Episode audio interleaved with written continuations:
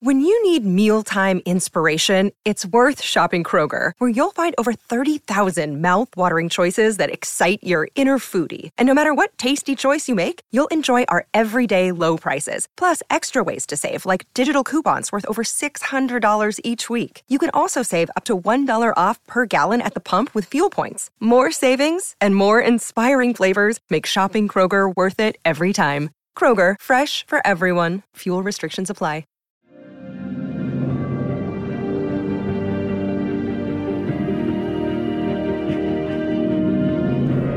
Welcome to Hi Bob, the officially unofficial podcast for For All Mankind on Apple TV Plus. I'm Jim, I'm Aaron. and today we're talking about season four, episode four, House Divided.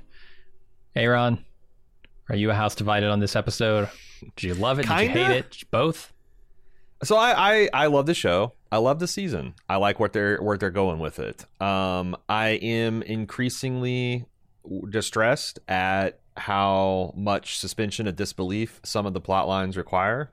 I wish they had either more time to lay out why they're plausible or uh you know wh- why they're not because i have like alarm bells going off on some of these plots and i'm looking for things that are not happening um but i like this theme of something that i've noticed when political tensions are high is that it's really hard to be the cooler head that tries to prevail nobody wants to he- hear you know what if we take a step back from this moment and really think about things? Everyone wants to hear that the person that's uh, standing in your way is the villain, and this is a unique inflection point where we all got to pull together and we all got to kick against the goads and we all got to storm the ramparts and we all got to find the villains and put them down. And um, you just see like three, four people get completely stomped in in in this kind of rising tide of passion um, and it sucks and it's unfortunate, but it's also very real. So I really like that aspect of it, and I and I there's not a single like in uh, like, like as opposed to years past where there's been like one plot line I'm like oh my god I can't even with this. Mm-hmm. There's none of that this year, but I don't know. I don't know that you can walk off base and mount a rescue operation over some shiny rocks and not have old the old man of Mars up your ass for it. I don't know. out? I don't. Yeah. I don't know that you can't, but I don't think the show has shown me the work that Mm-hmm. would convince me that it's possible. And then maybe there's other shoes to drop. Maybe we're, you know, a little distracted with the the whole Sveta thing. Um, but but yeah, I, uh, there's a lot that I liked about this episode. I really like Dani and uh, Ed finally having it out about this shit. Like her finally saying that I'm fucking right. Do I have to break my arm to to get us out of a jam this time, or are you gonna fucking listen to me? I like that stuff, and I, I again I, I I like what's going on with Margo, the crucible that she's going through. What do you think about this episode? Yeah, I'm- largely of the same opinion. I think there is some uh, believability issues being raised in this episode, but we don't see the resolution to that, right? Like, there could be hell to pay coming back in this rover. I don't think we ever see them get back to base, do we? You might be right. I think we just see them driving back. So maybe you, you think next episode's going to have like Palmer meeting Miles and Sam with a master of arms and arresting them like yeah, a in a large wrench, ready to kick some ass. Yeah, I, I don't know. It's totally possible. I want to give It's it the benefit of the doubt temporarily because I think you could just about get away with using an old ass spacesuit and bribing some guy to let you out the airlock. I think yeah. I again, like I'm yes, I was at the ragged edge of believability that Uh-huh. that, that, that, you know you could rent and, but uh, also that love the- rover, whew, if they don't suffer consequences for that, that'll be rough. Do you think anyone in the show listened to our podcast last year? Because I feel like the extended joke of Miles, like this suit is dedicated to the amount of ragging we did on the Fat Mega Man design Uh huh. Uh huh. of the Mark One Helios suits. Those things are still like when I saw it busted out, you just laugh. You just laugh. Yeah, I'm trying to decide which is worse, the suit here or the suit in Loki. And I'm totally not sure. Well, I, know bad. that when we were covering it, we made like because that was the joke of how bulky and dumb this suit is. You know Uh-huh. how impractical and like it's ninety percent Helios. You know, like Oh, it's yeah. a bad it's a bad spacesuit, man. Uh, but aside from believability issues that may or may not be resolved next episode, uh, I really like this episode. I thought to kind of jump on, uh, continue on from where what you said about the politics of it all. I think the way that the show is able to tie in the personal drama with the politics has been really expertly done. Like Ed being personally attached to this astronaut who gets into real political hot water mm-hmm. uh, over the course of this episode was riveting to me. I, I think it, it, had a lot of stakes, both uh, for the nations involved, but also the people involved, and I think that's that's kind of the best of both worlds. I, I really enjoy a an intellectually stimulating show, but also one that tugs on the heartstrings, and I think this did it really well. Yeah, and, the, and the, just being caught in that situation, like mm-hmm. the Kafka-esque nature of what's going on in the Soviet Union as picked on the show is, I think, really, really great. Um, yeah, for sure. Margo getting that inside view, and, then yeah. and then you see kind of their resolution is not necessarily the cooler heads, but leverage, right? Like, mm-hmm. ah, we need to I think what's going on here is the Soviets are trying to get some goodwill before some really bad news comes out, and so they reached this compromise that they never would have reached. They would have just pushed and pushed, unless it does feel they had some way. kind of fuck like, up on their end. Yeah, if, if, if it hadn't been for Margo finding out that uh, you guys single like you're not single handedly because I, I do think that Ed's handshake is going to come to, out at some point.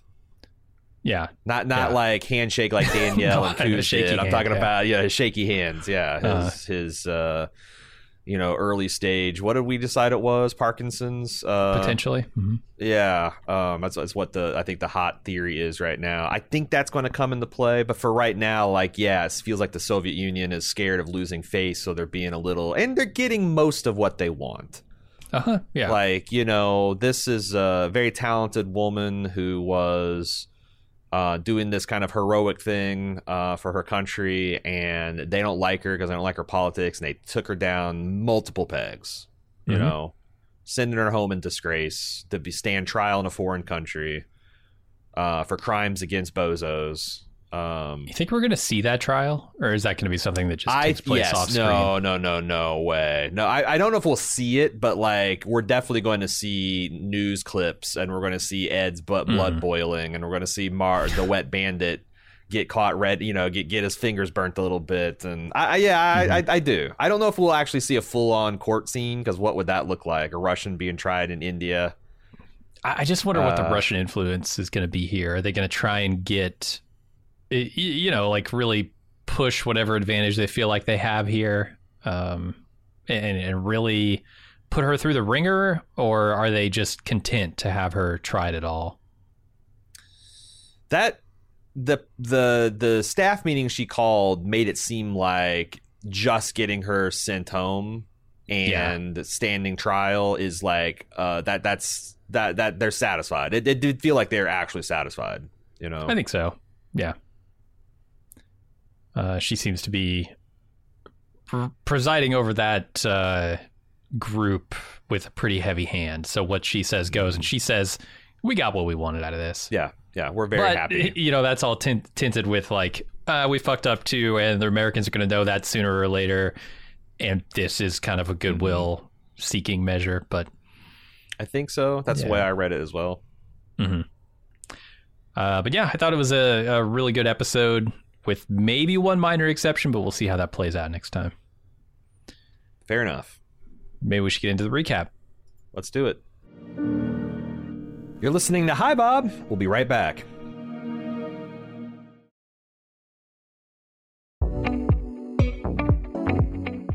Here are the weekly highlights coming up this week on Bald Move. Apple TV is releasing a new series based on Blake Crouch's novel Dark Matter.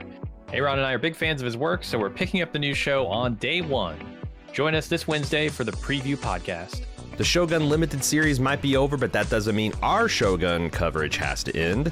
We've got the wrap up podcast releasing this Tuesday where we'll consider all your feedback and final thoughts on the series. And because we like the show so much, we decided to go all the way back to 1980 to cover the first TV adaptation of the novel. Do what you can to find a copy and join us this Thursday for the first of our four part podcast on the 1980 Shogun miniseries. And finally, the latest first run movie, The Fall Guy, features Emily Blunt and Ryan Gosling.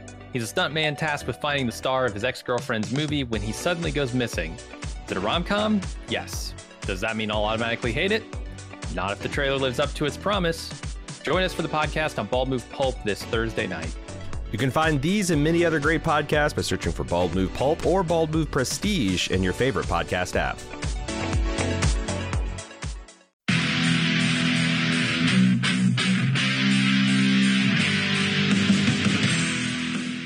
Getting geared up for the sixth annual Summer Badass Fest. And while we're working on a slate of apex badass films to enjoy, we've got an early action packed announcement to make. Just like last year, we're kicking off Badass Season with a live movie watch and podcast recording. We've rented out a theater for connoisseurs of action films and Bald Move fans that just want to have a great time. Unlike last year, this year's movie is top secret. Hush hush. No hints, except it's incredibly badass. It stars an absolute icon of the genre. We're willing to bet most of you haven't seen it, and it's going to be an incredible viewing experience with a packed house of bald movers. Those of you who came to last year's screening of Total Recall know what a party it was. And those of you who didn't, now's your chance to experience it. Meet me and Jim, order some custom movie themed drinks at the theater's full bar, then watch us record the full podcast for the movie. We reserved the venue over twice the size as last year, but seating is still limited. It's happening Friday, Friday, Friday, June 21st at 7 p.m. in our hometown of Cincinnati. Get full details and buy tickets at baldmove.com slash live. Cincinnati's actually a pretty great city to visit, and we've got lots of details for side adventures on our event page as well. The Reds are playing the Boston Red Sox in their fantastic Riverside Stadium. The thrills of Kings Island just minutes away, and I'll be leading a kayak trip down the scenic Little Miami River on Saturday. Again, get full details and get your tickets now on our Badass Fest 6 page at baldmove.com slash live, live,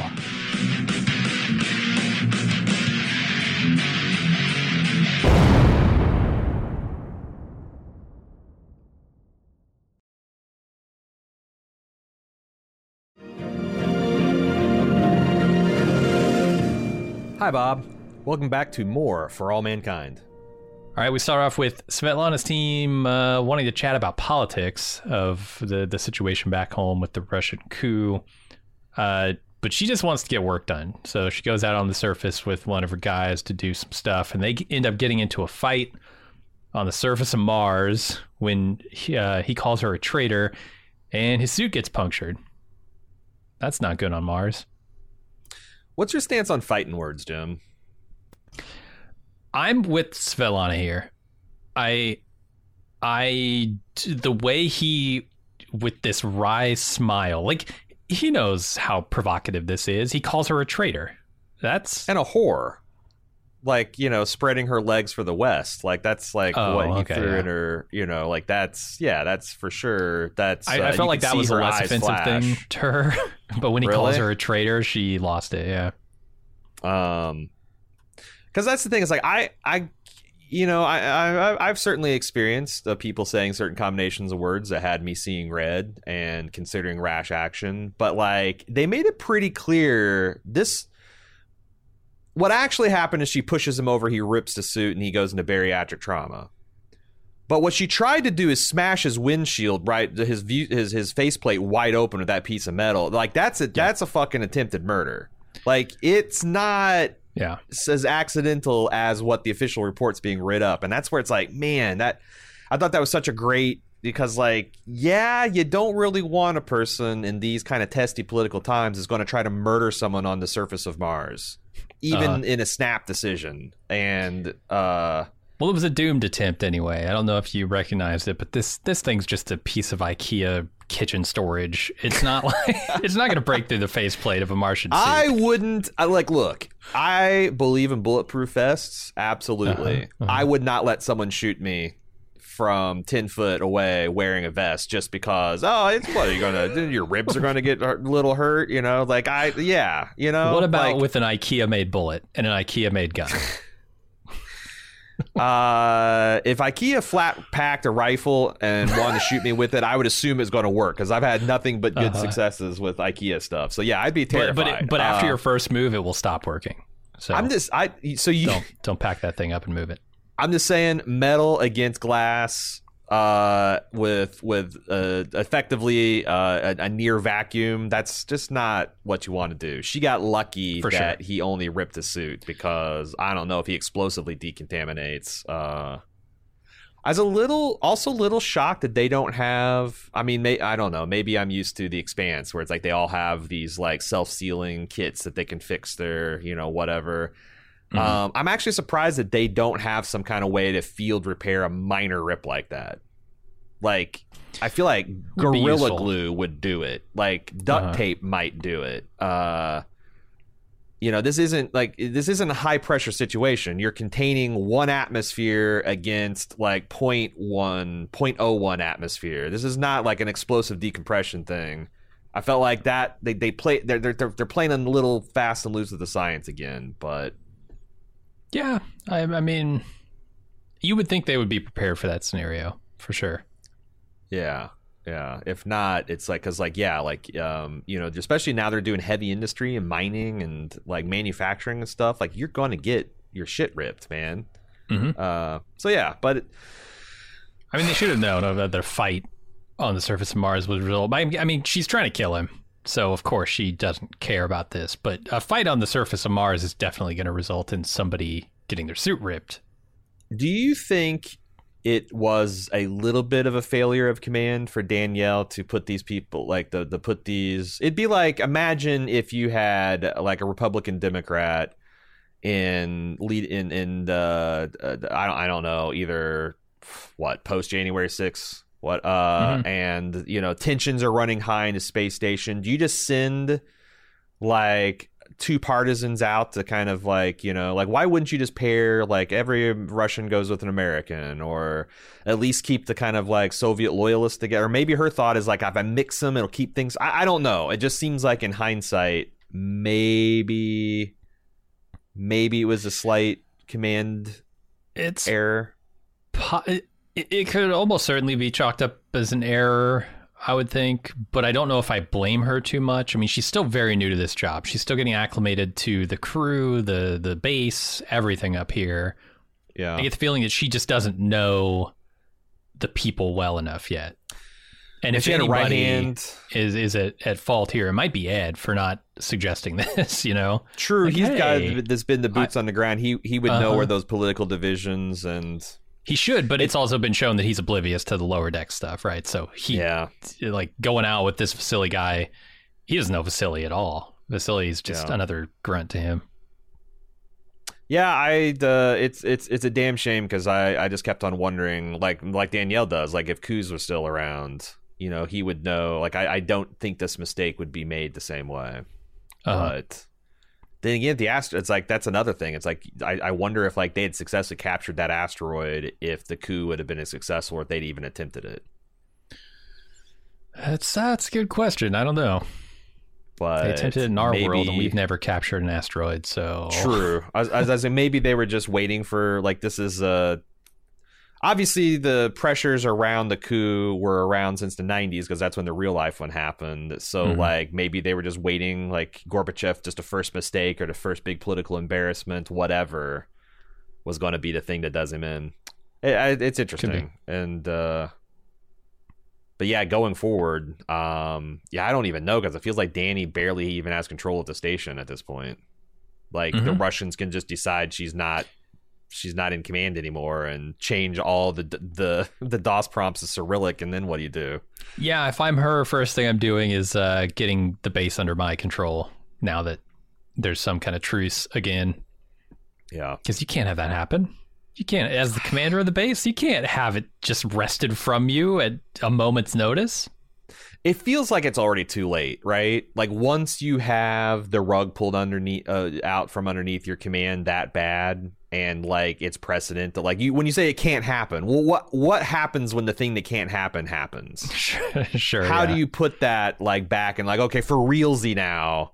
Danielle's the supreme commander of Mars. You got to listen to what like ah, I don't know. I feel like this is going to be a slow descent into some kind of hell, and I It does feel like it, yeah. Like there's going to be a Cold War on Mars kind yeah, of and thing. somehow some North Korean's wife's going to fit into it, Uh-huh, and Miles' black market operation's going to be some pivotal thing, and oh yeah.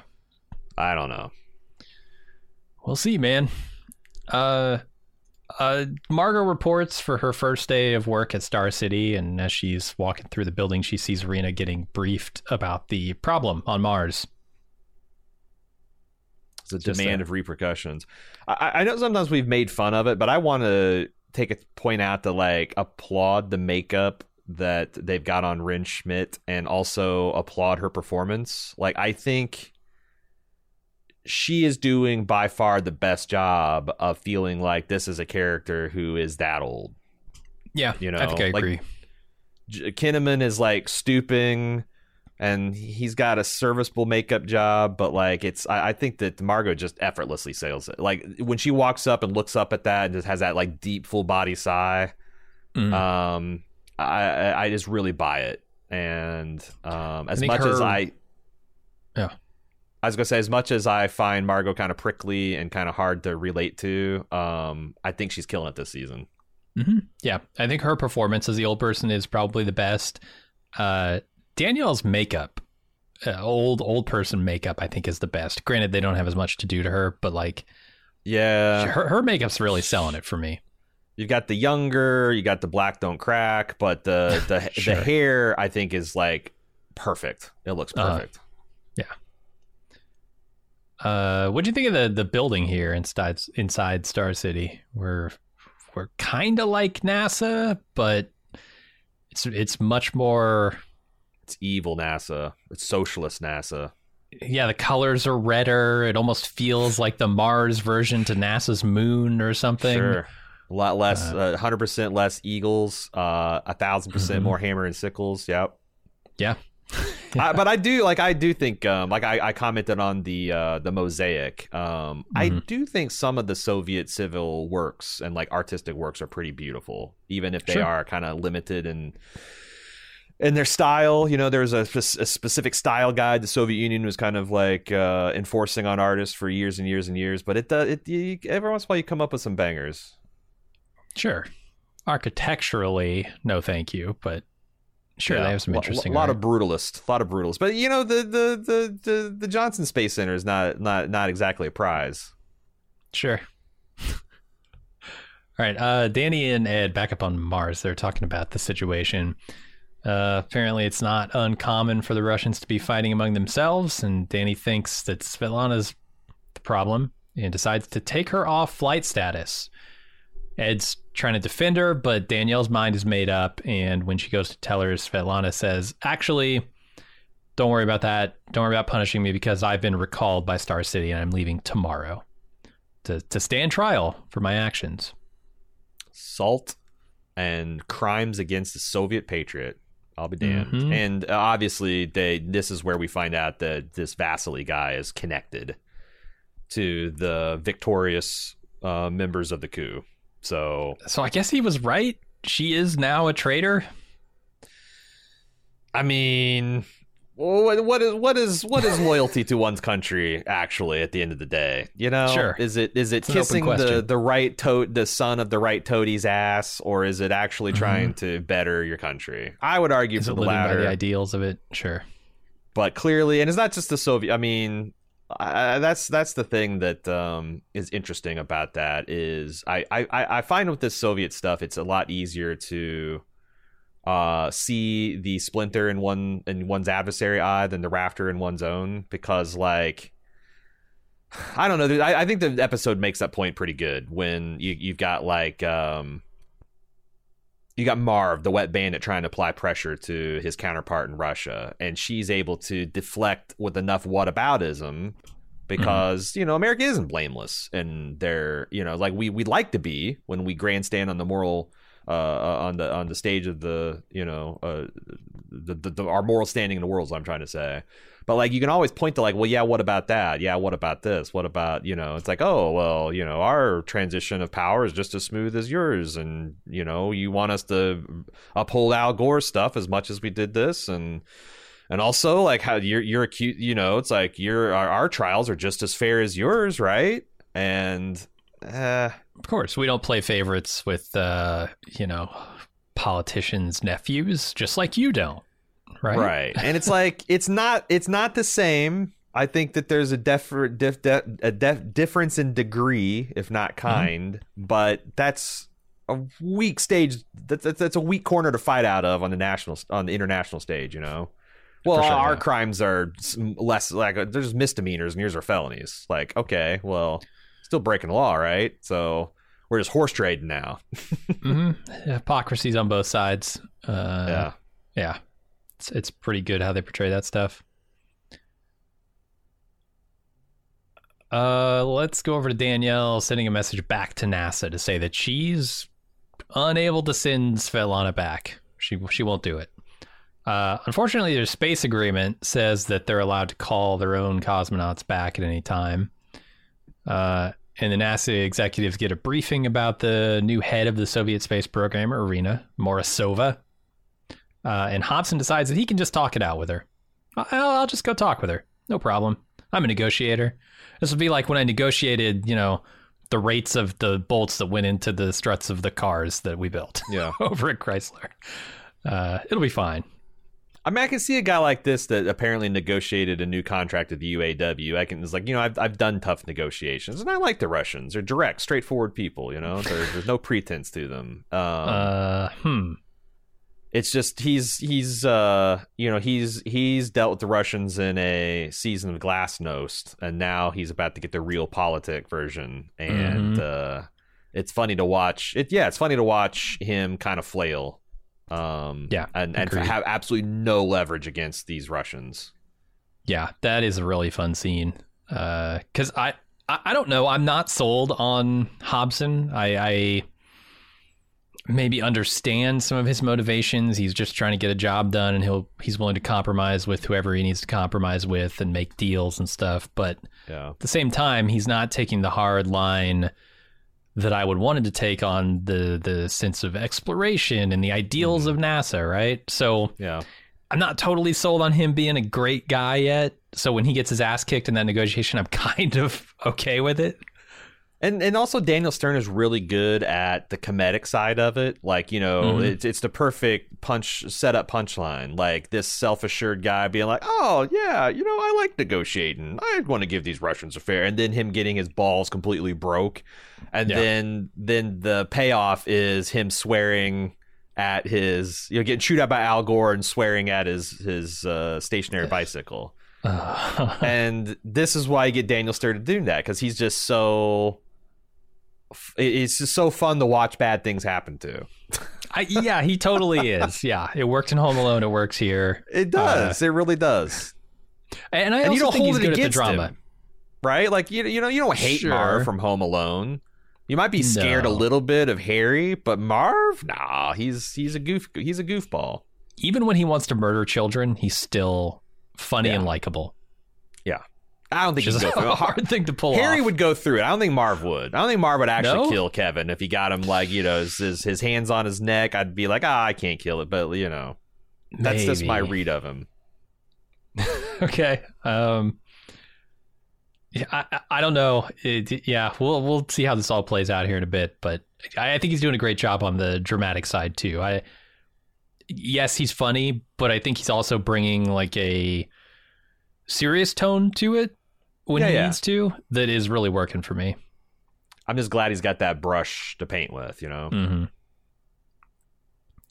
All right, let's go to Ilya and Miles going over the new orders uh, for their illegal trade up on up in Happy Valley. Miles asks how the special request form uh, from Lee is going. Uh, Ilya's associate is working on it apparently, but there's not much to report yet. Miles asks whether they could sell things from uh, up here, down on Earth, maybe expand their trade a little, and says uh, he plays this message from his wife about how she sold the rock from Mars that uh, he gave to his daughter five thousand dollars. It's a pretty good chunk of change. Uh, he says maybe we can re- we can replicate that whole bunch. And Ilya's like, nope. This uh, I don't want to get more people involved. I don't want to take on more risk. And Miles is like, oh yeah, I understand. This is going to be the downfall of their organization, isn't it? Hundred percent, Ilya's done. I, I knew this was happening as soon as Miles Yeah. like got that glint in his eye when he was talking with Sam about, oh, what can I do to make more money here? And he he eyed Ilya. I'm like, like it's, it's- end. He's done.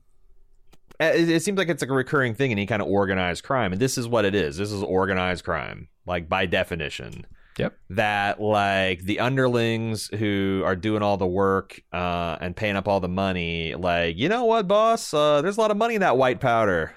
Yeah, but we start slinging that dope, it's going to get uh, all kinds of heat on us, and there's going to be and there, and it's the same old story. It's like you're trying to tell a person, you, you know, who who you trained that there is no lines, you know, like they're just everything is just kind of gray, and you can kind of color outside of them. Suddenly, oh no, this is a line. This is a line we Mhm. can't cross for money. Mhm. And I think it's going to go about as well for Ilya as it did for the old man in Godfather. Stay away from the orange stands, Ilya. they're not. They're nothing good's going to happen at the orange stands. Is there a reason that NASA, that the M7 can't bring up fungal creams and energy bars and pornography and beef jerky?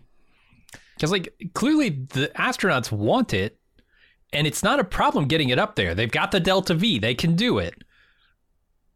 Why are they not like, providing those services? The reason black markets exist is to get either more variety or to lower costs because maybe Helios thinks that fungal cream is worth $50 a tube because they're paying the Mhm. per ounce fee to ship it over there. And Ilya can be like, ah, yeah, well, I can throw an extra eight ounces in this crate. No one's going to notice and I can sell it for 20. Yeah, he can like- just piggyback on their the cost of them getting it to Mars. Exactly, exactly. So I I think it's one of those things where it's like they are subsidizing the savings by just not paying for the transportation cost. You know, it's like whatever you can get in extra. Um, and I wonder what would be the limit to that. Like, at, certain, at at some point, you would be putting so much extra weight if you start shipping rocks that you might unbalance something. Yeah. And Yeah, if you think there's underwear in this crate and it's actually Mars rocks, Yeah, like you you think that that thing is is loaded with five thousand kilograms and it's actually loaded with six thousand because Mhm. you know, like I said, instead of packaging underwear, you've got like a bag of rocks. Like I, I don't know, like. Delta V calculations don't usually have like a huge margin of, yo, yeah, we're gonna sh- we're gonna put the twenty percent extra fuel on this rocket because who knows what could happen, right? Hell no, Yeah. you're not gonna do that. It could be dangerous. Could definitely be dangerous. yeah, curious to see how much he, how long Ilya can fly under the radar here because I think Miles is about to blow up his spot. Well, the bigger problem I think is that like, okay, let's play this out. Let's let's say that you're going to have a regular stream of rocks that are going to make for five thousand dollars, and they're going to start making jewelry. Um, if this jewelry is popular, why is it going to be popular? It's going to be popular because it's got Martian gemstones in it, right? Wh- Where the hell are these Martian gemstones coming from? Like it's Mhm. almost an investigation that asks to be launched because like NASA's not doing it, Russia's not doing it. Where the fuck are these rocks coming from? I mean, the idea would be you get in, you make your money, and you get out. But that's never how it goes. That's No. never how it goes. You get in, you And- make as much money as possible till you get caught, and then you're done. Yeah. That's what yeah, happens. and there's there's also like once as the market ramps up and demands like the prices are going to fall. Like you you know you may you sell your first rock for five grand, and your second, and third rock, but your tenth Eh, rock, your I hundredth mean- rock. I've seen what happened with diamonds, and those are certainly less scarce than Mars rocks. So, So so Miles is going to start a family that hoards Martian rocks and Yeah. carefully launches them and, and and makes arguments that the exact same volcanic rock on Earth is not is that shit. That's a shit rock. That's a shit Uh-huh. rock. That you want the rock that that got melted on Mars. Yeah, Yeah. no, I mean obviously I it can be mean, done. it worked It's for yeah. done. He's the Martian Zales. He's he's Martian Tiffany or something. I don't Although know. I don't, I feel like I don't know that the younger generations are down with you know the whole two month salary for a fucking piece of rock that came from the earth when it's Well, not if- even the if it didn't rarest come from the gemstone. It's arguably not the prettiest gemstone, and it's chemically indistinguishable from a gemstone you can make in the Artificial ones, lab yeah. be perfect for Uh-huh. a tenth, No, I'm with the you. tenth of cost. Like I, I do, I do, I do wonder silly, if but- yeah, I, I, I, see, I, f- I feel like I see young, uh, more and more young people eschewing that, getting like engagement rings with like emeralds or topazes and different types of Mm-hmm. settings and just anything but worshiping at the altar of De Beers. And good, good on them because it's it's super dumb and silly, but Yeah. also we're humans and we do lots of dumb, silly stuff. Also, we haven't brought Mars rocks back yet to start putting on our rings. I feel like True. That would give that would extend the jewelry industry another at least ten years. But Yeah. what do I know? I'm sure he Uh, loves you, but is he does he Martian rock love you? sure. I mean, that's How a question would think- gnaw on the back of my mind if I was if I was getting an engagement ring in the year 20, 2002 in the For All Mankind timeline. Did we see the size of the rock that he sent back? I remember the meatloaf brick, but I don't remember seeing the didn't rock. His, I, I thought his wife held it up or something because I you're saying she sold No, it. I she don't had already think sold she she did sell it. I thought she was the yeah, I thought she the offer was apologized at the very beginning. She was like, "Don't get mad, but here's what happened." Oh, okay, and they need the money. Yeah, that makes sense. Yeah, yeah. Um, I mean, judging by the other rocks he got, they look like they're potato size. right? Yeah. So five k for that, I guess wholesale. It's not. It's not amazing. That's that's not great, especially when you're shipping it from Mars. Yeah, Like, yeah. You, you couldn't. You're right. You couldn't do that for that price if you had to pay Yeah. for the cost. you, have to gray market the Delta V, or Yeah. it's just not going to work. Yeah. Anyway, uh, jewelry logistics. Let's move on. T minus three seconds until the ad.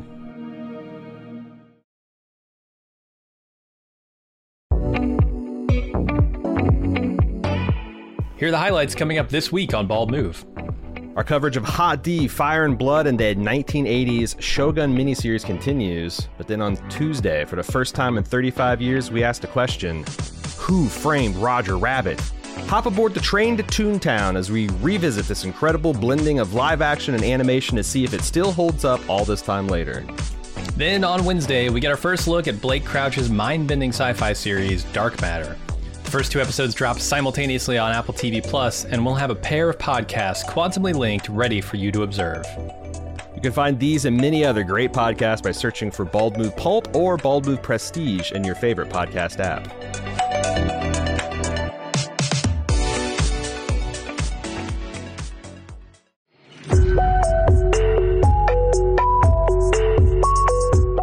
Hey, it's time for another season of Why is Mr. Feeney a Car?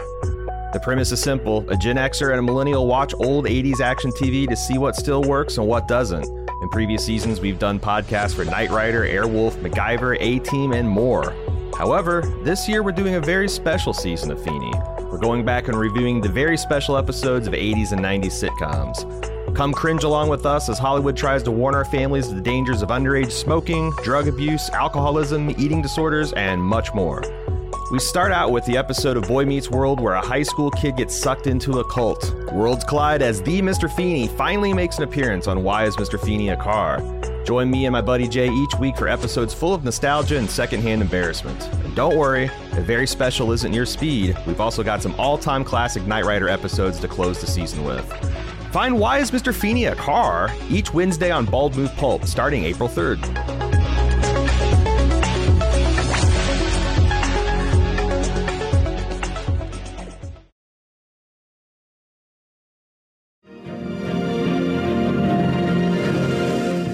Touchdown, and we're back. Hobson calls Irina to negotiate over Svetlana. This is a scene where he gets his ass kicked uh, rhetorically. Uh, she takes the hard line that Svetlana broke Oh, Soviet wait. law. I'm Yeah. sorry. Can we can we go back and uh, because sure. there's one other thing I want to talk about. I, I got they they they name checked the North Korean's wife again, Mm-hmm, mm-hmm. And no one is saying what he wants is impossible. Like like Miles is But not no like one's way- saying still what exactly he wants when he mean The- the- when he says his wife. What does he mean? there, there's a way you can talk about when you are in a criminal organize that you're trying to string someone along and delay the inevitable. Like there's a way you talk about this situation. That's not the way they're talking about this. This they're talking about a way that's a tough but not intractable situation. Is Mm-hmm. it possible his wife is dead and cremated, and what he wants is her urn? Sure. That's the considered it, only yeah. thing that fucking makes sense. I do not. I, I don't buy that just getting him a phone call would be this fucking hard. Like literally, if if like North Korea doesn't let them do it, all they have to do is sneak him into one of their dorm rooms and let him use the thing. I mean, uh, I guess getting it to her would be the problem because Yeah. But but still, it's like that. That seems like a a, a a problem that's either like there's just no fucking way. I got. How am I going to get someone in North Korea? Yeah. How would I even approach someone in North Korea to allow that communication to take place?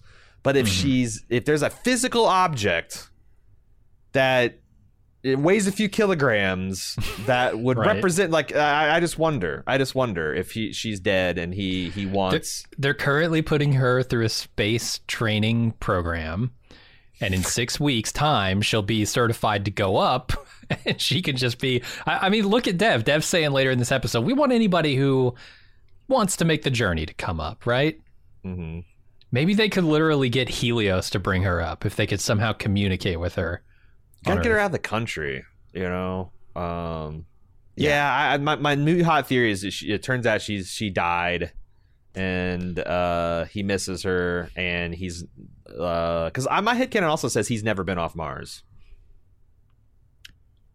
Uh, wasn't there that photo of the, was that taken on Mars or was that photo when they came back? I thought I that was photo. pre, Well, no, I think it was after. Oh, like, right, when he they, came when back, Kelly, that's right. Yeah, or did he come back? Because Dani was saying like, "Oh, hey, it's Lee," but did, uh, did they did, did they establish in that scene that he had just recently come back too? Shit, I wasn't I wasn't prepared to Ah, I have this this conversation, Yeah, yeah, or I yeah. would have double checked it. But like, yeah, obviously, I thought he was in the photograph they took when the astronauts got back to Earth. Yeah. So if, if, if you're not in the middle of recording a podcast and you could you can find this out, uh, fam at baldmove.com. Uh, I'll, I'll probably look it up between now and next week. But but yeah, I, I do wonder because I, I just it, it seems like they're acting like this is a thing they can do, and I none of the other things that I'm thinking of seem to to math out. So no, I think I think that's a good possibility. Is that they're just trying to get her ashes up there. to Gene Rod, But where does he to Gene put those? Roddenberry. Like he's so strictly monitored over in the Korean section. I wouldn't think he would have a place to, behind the fridge. I guess he's he's gonna wheel the fridge out, stick her ashes back there where the uh the the still part was the It's thermostat. something that's like, like an urn is small enough you could probably kind of hide it. it. And like, it, it- I think there are a lot more. Like, I actually have no idea about North Korean culture, but like, it seems like there's a little bit more kind of like ancestor shrine type of things going on in like Japan and China. I assume Korea. Um, and maybe he's like, you know, that that, traditionalist, and he wants to like just have a little shrine for her. Could so be it's like- yeah. But then Maybe again, yeah, it's like that's that that's even harder to find. But but it might be permitted, but like you The know, questions. they're not going to be happy about the fact that it just shows up, right? Yeah, yeah. How did you get this here? yeah. And I can I can't imagine North Korea to want to pay to again the the, th- the the tens of thousands of dollars it would probably cost to transport that thing. All right, compress her ashes into a diamond There you that go. you can then wear as a ring. that then gets lost on the base. Miles finds it, thinks it's a pretty rock. Ships it back home and It's they the sell it. circle, the circle of life. Good lord. All right, we got to move on. Yes, let's Uh, do it. Uh, well, Hobson's going to get his ass kicked in this scene by Irina. They because they're negotiating over Svetlana. Uh, she takes the hard line that Svetlana broke Soviet law and they have the right to recall her. And the discussion just goes totally off the rails for Hobson real quick. And it ends with Irina declaring that they will have to reconsider their participation in the M7. He might have just broke up the first joint venture in space. Well, eh, I guess not the first, the second. Yeah, and like this feels very much the kind of frustration you get when you deal with um like the Soviet Union when it's in its secretive stage where it's like they will Mhm. just tell you like they will they have no compunction about lying, uh no compunction about accusing you of Mhm. uh you know, uh, uh, uh, like this is yeah, gaslighting and projection and all that stuff. And and again, not to say that U.S. statecraft is blameless in this, but I think it's safe to say it's on a whole other level when you have an authoritarian regime because they can just, you know, I mean, we've all read 1984, right? Sure. Uh, it's uh, it's it's it's just it just it just feels like it, it's it's yeah, it's you're just you're just constantly being gaslit on like a national international level.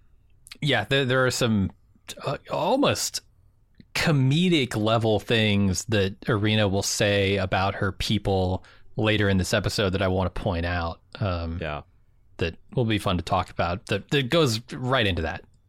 It does seem like cognitive dissonance is something that's like baked into Russian culture, going back Uh-huh. from to the czar, you know, peasantry era of like where you could just have random po- pogroms and purges and you know there, it doesn't help to Mhm. complain it doesn't help to revolt it's just like you have to be able to hold the ideal that you know everything's fine even though it's not and uh And then guys like like. Vasily here on the surface of Mars will Mhm. start to romanticize that time in Yeah. Russian history.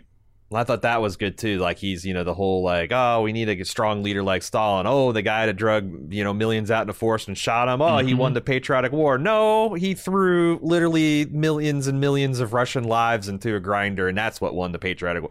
You just go Mhm. back and forth, and like even here, it's a microcosm. With uh, he's like, you know, yeah, that we we did get that, uh, we did reach that agreement with the government of Gorbachev and he's she's like, oh well, does that mean we don't have to do anything that uh, Ellen negotiated because now Al's in the office? And he's like, well, that's not the same because we had a election and an orderly transfer of Yeah, power, and you just had a fucking coup. But like as he's saying it, he can tell that this is not like well, how how do you you know there's not a judge. I agree here. with him, but you can't reason with that. Yeah, it's Yeah, there's not a there's not an impartial judge that's going to be like it's like you it's everyone's getting away with what they think they can get away with on the world stage, Mhm. and it's, and it seems like the uh, M7 is roughly divided in half. Like there are three on the the that are under the sway of the Soviets, and three that are sort of with America here, um, or on this like side India of the issue, and then India sitting in the middle, of the neutral. wild card. Yeah, yeah. yeah, which will be important 'cause later you've in the got- episode. I saw the M7. It's United States. It's Japan. Apparently, the entire European Space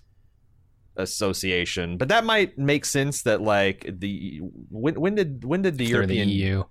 yeah when did that form? Like and I, and even Was if that- it's a little was that in the '90s? I, I honestly don't know. It might be because, like, God, I'm so old. I'm trying to think, like, when did Jay Z start rapping about the euro? It's like early thousands, right? So, and, and- Uh-huh. but even if you told me like it, it, it's it's a little early, I I would believe in this this timeline that it is a little early. So you've got Japan, America, and the EU. Then you've got I saw the flags for uh, Russia, China, and the uh, North and North Korea. Mhm. And then I'm assuming, yeah, India would be kind of like not exactly aligned with the West or the East. So they're kind of like Yeah. a good, a good, good neutral swing, you know, because they got like they got they got they got beef with the West because of the, the colonial misrule. Um, But they're also do- capitalists. they're also super like, yeah. and want you know want to compete on the world stage, so they're not down. So it's, they're probably really good, honest brokers. They're probably a really good impartial judge for these type of situations. Yeah, in this scenario, for sure. But I wonder if they have the power to like if they came up with like a binding, you know, like like let's say that they find uh, Sveta innocent of trying to Mhm. kill the you know what's his face Vasily or whatever. Does Russia let it go? Does Russia respect that, or does Russia put a shit ton of pressure on India to cave in? You know, I expect the latter, but we'll see. according Let's to the Wet Bandit, the State Department, uh, or I'm sorry, Danielle, the State Department is very confident that they can they they've sealed off all avenue, avenues of retribution, but. Uh, Mhm. What if the shuttle just ex- with with Svetlana just explodes Oh my god. on the way back? Like they're they're Like you're thinking, thinking three sabotage, or- ahead. Yeah, we're playing checkers here. They're just playing chess. Oh, Fuck you, checkmate. Yeah.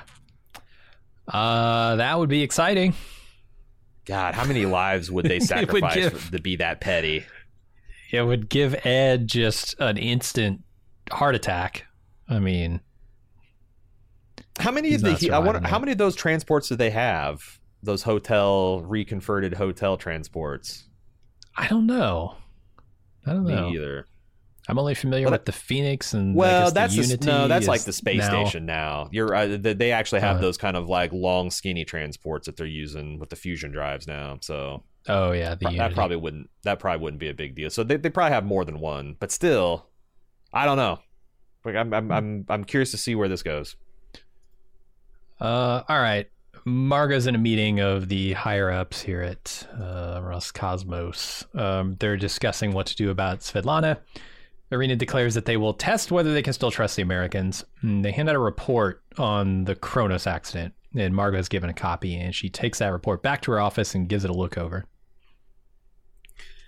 I think this is another scene that really shows how scary it can be in an environment where you can't agree on the truth. Because, like, what is the play? You see one guy who's trying to be the cooler head, and he's trying to, like, you know, do we really want to blow up all this international cooperation over pretty minor dust? He gets completely shut down, and he's mm-hmm. preceded by the guy who gets turned over to by to the KGB. Who is like towing the party line? He's like, "Yes, we should. You know, it's, it's this is an outrage. We should get justice." He's sa- saying all the right things, and even kind of doing the right things. Like I think the Soviet Union, if he had asked, like, "Hey, do you want me to be forthright with these numbers? You should, should I cook the books?"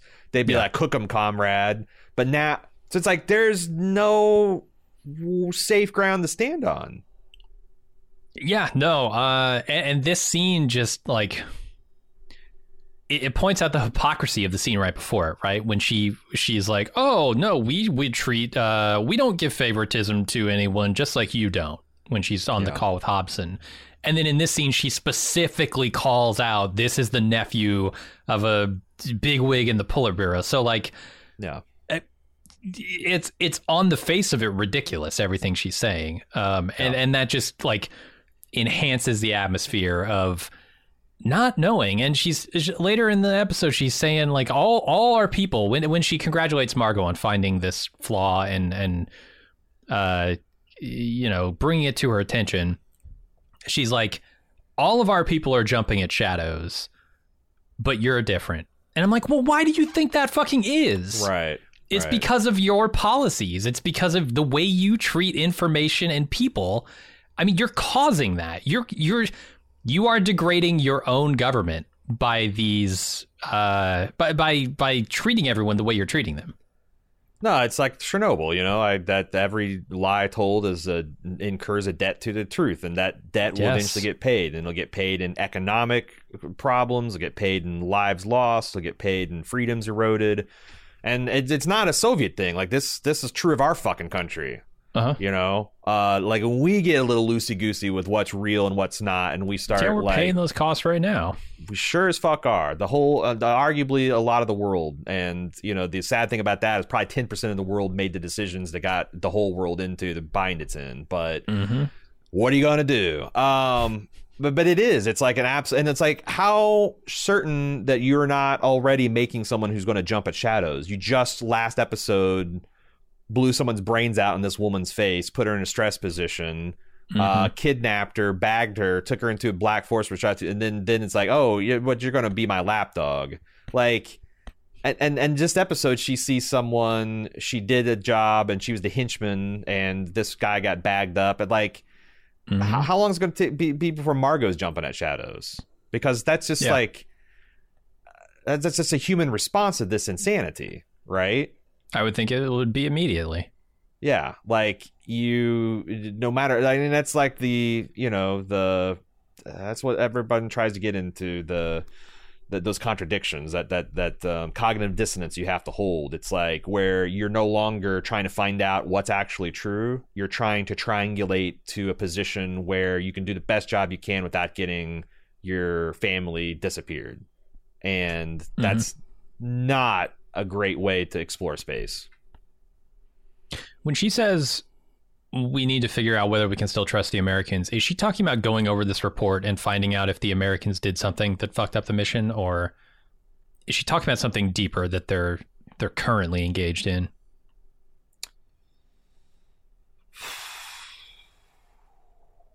i don't know Yeah, I I wasn't thought it was just. I thought it was just a connected. cover. I, I, I thought it was just cover up for this for this mission.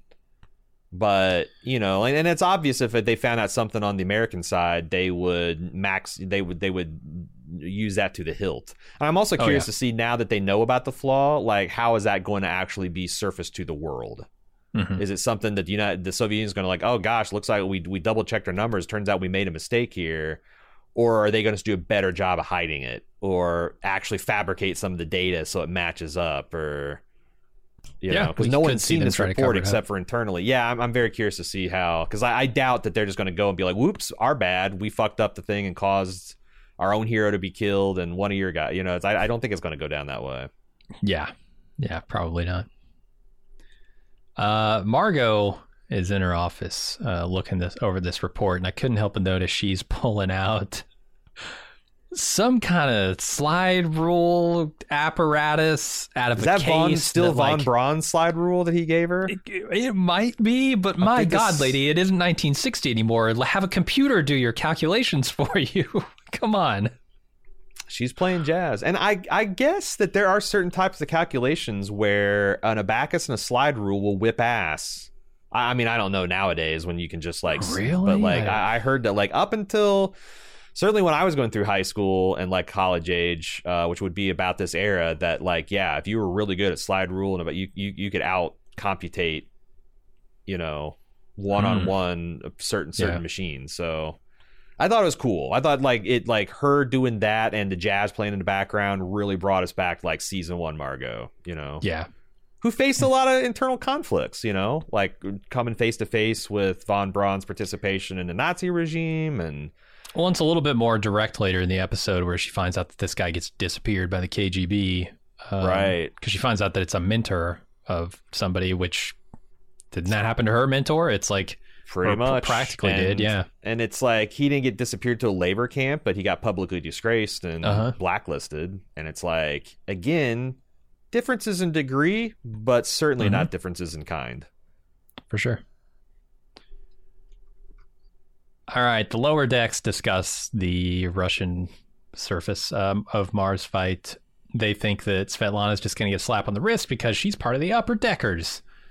Miles comes in and calls Sam away to ask about uh, this rock, and he asks her to take him out to get some more of them so that he can sell them, and she turns him down.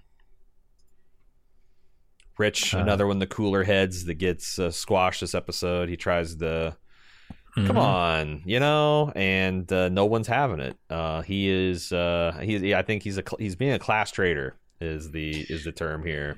Yeah, I mean it's the second time that the lower decks have got overlooked in a catastrophe here, and I think I, I understand why they're angry. I do. And the thing is like we. That's the thing that I've come to appreciate in my middle age is that the thing that incites like the big cook off is never the thing the most worthy, you know? Like uh like like like George Floyd getting killed by that cop. hmm If it was just out of blue, like if some cop put on put put his knee on someone's neck, and that was just like some kind of isolated incident, um, we probably don't have like the largest scale protests and riots in this country seen in like a generation.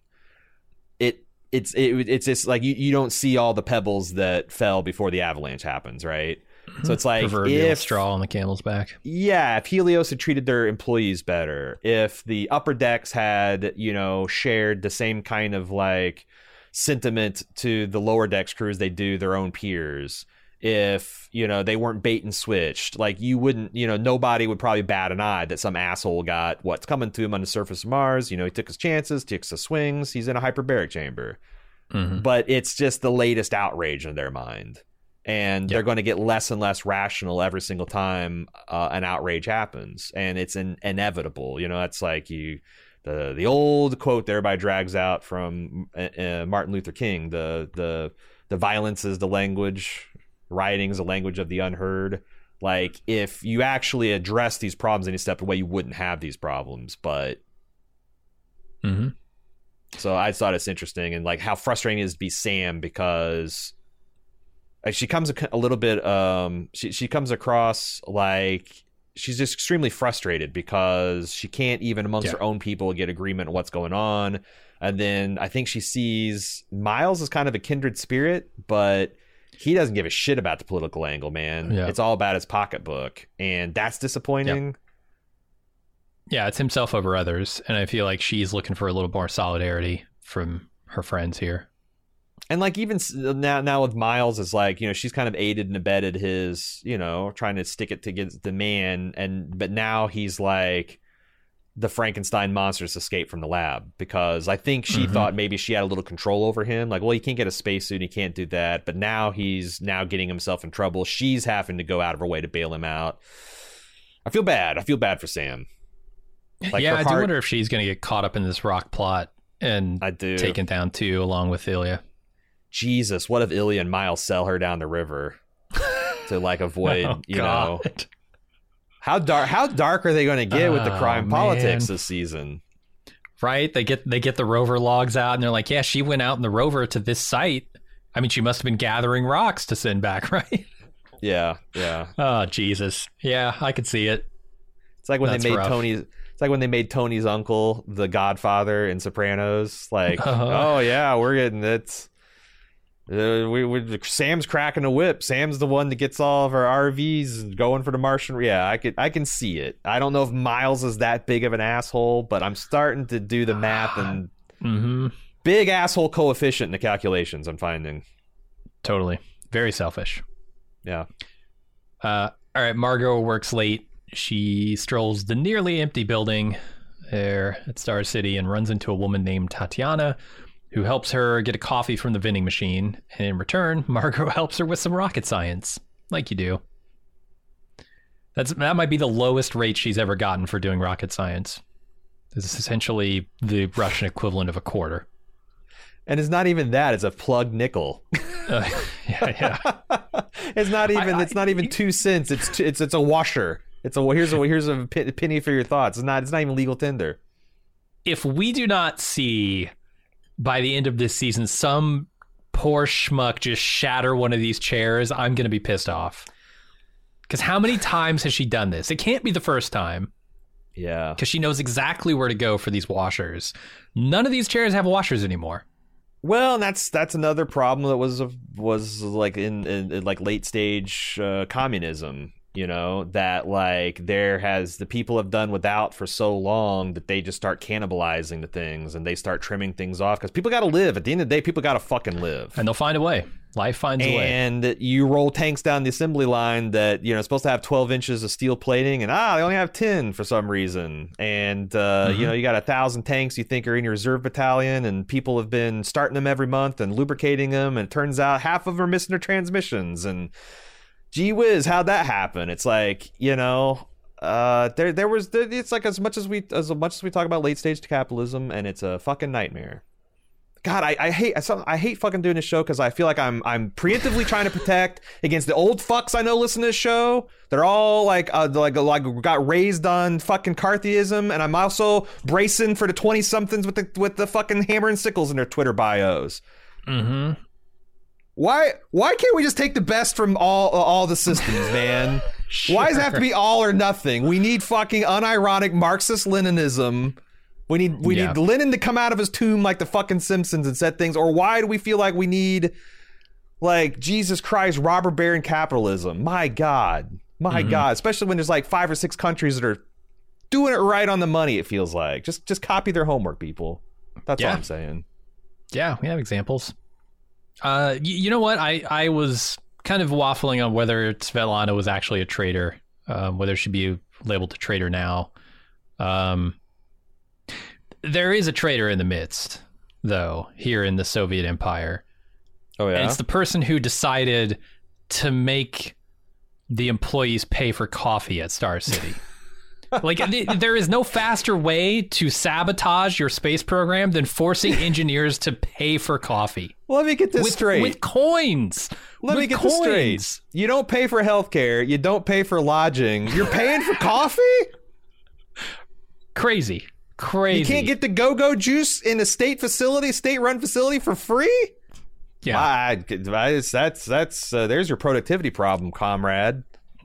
Th- this is why we actually in the real world beat them to the moon because they were not paying for the coffee for their employees. Yeah. One of the Do you think Ed's ever paid for a cup of coffee, even on Mars? Fuck no. He's getting his Yeah, coffee for no. free. No, I don't think they. I don't think they take uh, the tang and the coffee out of the astronaut's pay- paycheck. I don't think so. but also, look up how much an astronaut gets paid. It's kind of wild. Is it like 40k or something? It's not great. No, it's better than that. But it's Okay. like, how much do you think an astronaut should get paid? And like, as a software engineer in the fucking Midwest, I made more. Okay. Oh That's- Jesus, no! I was So, going to yeah. say 200k at least. No, no. What do you think? Do you think he gets paid as well as a U.S. president? Although I do think they increased that to the princely sum of four hundred thousand in my Uh-huh. living memory. But, but yeah, They no, have. it's uh, yeah, uh, uh, but but he probably gets free coffee. You're right. Yeah, makes up for it. Plus, I, I think astronauts do all right speaking engagements. You know, Uh, but sponsorships, book writing, podcast appearances. They got ways to make money. oh yeah, those lucrative podcast appearances.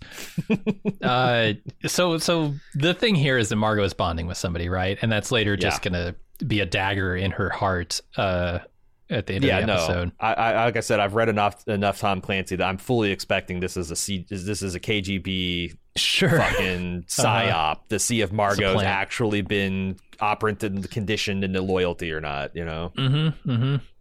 Yeah, I almost want to believe that they knew about the flaw in the bolts, and this is all a ruse to test Margo. Uh, Yeah, disappearing. This dude isn't real. This woman crying over her disappeared husband or fiance or whatever isn't real. I'm looking for the angles here, but I'll take Is it at face value that- for now. that no one has point like.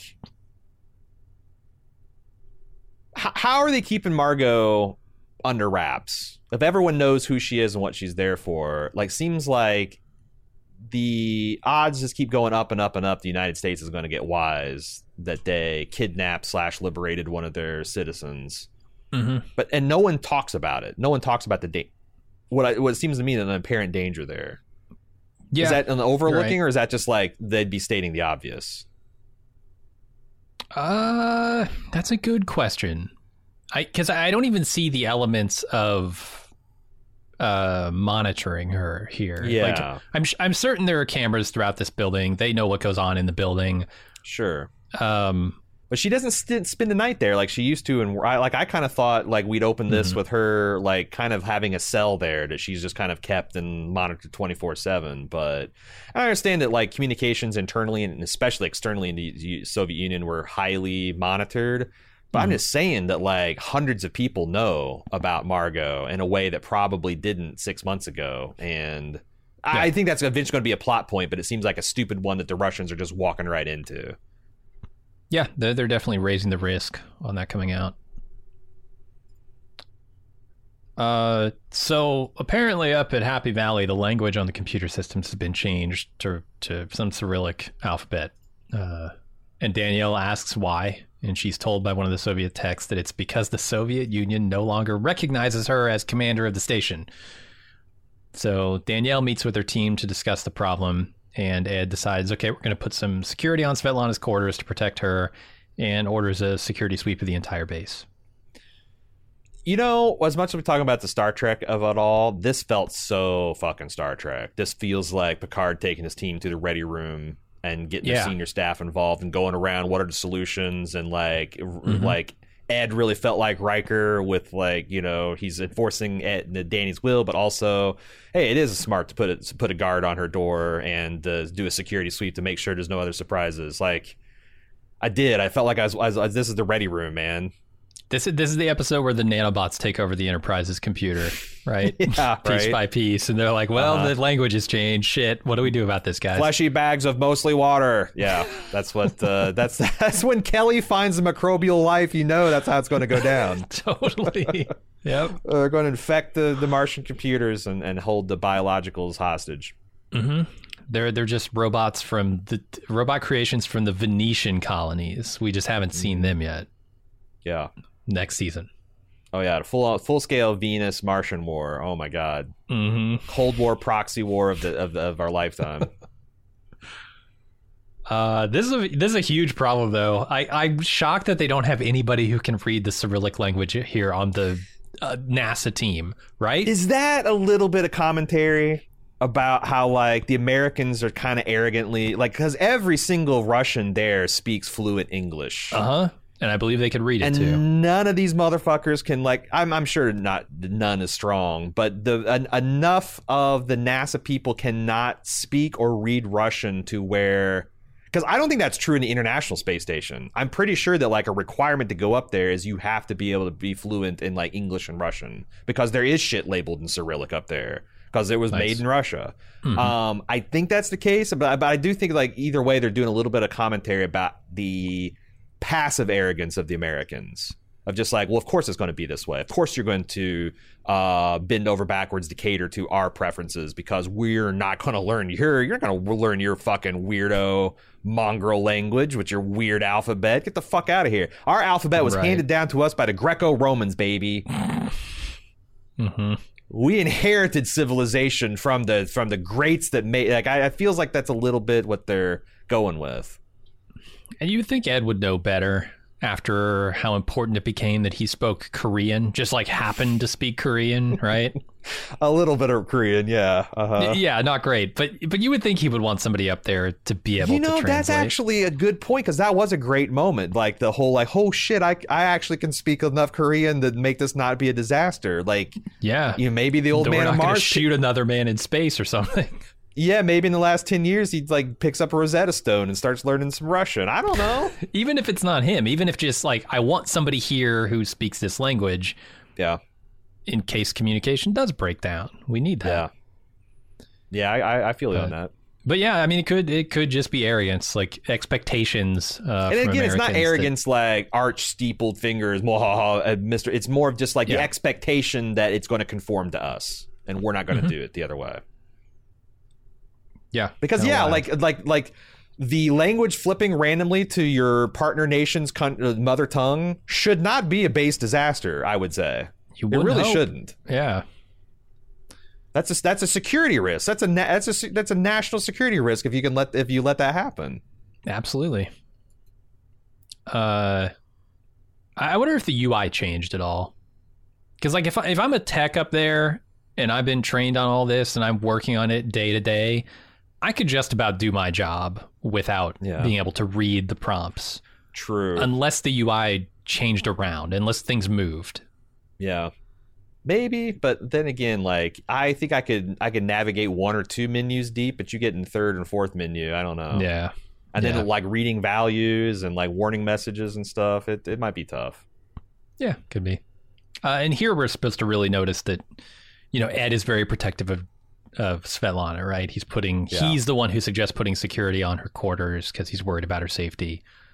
As light a touch as they put on that burgeon, burgeoning relationship, I was kind of surprised that they leaned way into it. But I also I'm I thought they never played that really well. I thought they did too, especially when like I think you're supposed to understand that months jump by between episodes in a lot of cases, Mm. unless there's an obvious thing that says no, this. But I, I think the and there's probably the passage of time, like they're they're mentioning. Because I think this is late 2002, right? We're not quite to 2003, like getting to be Christmas time.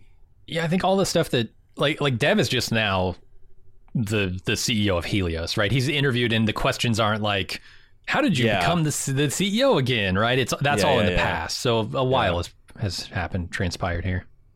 But yeah, the fact that he it seems like they were getting to be important in each other's lives, and the whole uh, shared joint is the thing that pushed them into perhaps intimacy. Oh yeah, and they've absolutely hotboxed Ed's quarters I a believe a few so. times. Yeah, yeah, yeah. Yeah. They've done, they've done a what was it the uh, a Jack and Rose Oh, in a moon buggy, Titanic. Uh, sweaty palm print on the yeah. Totally.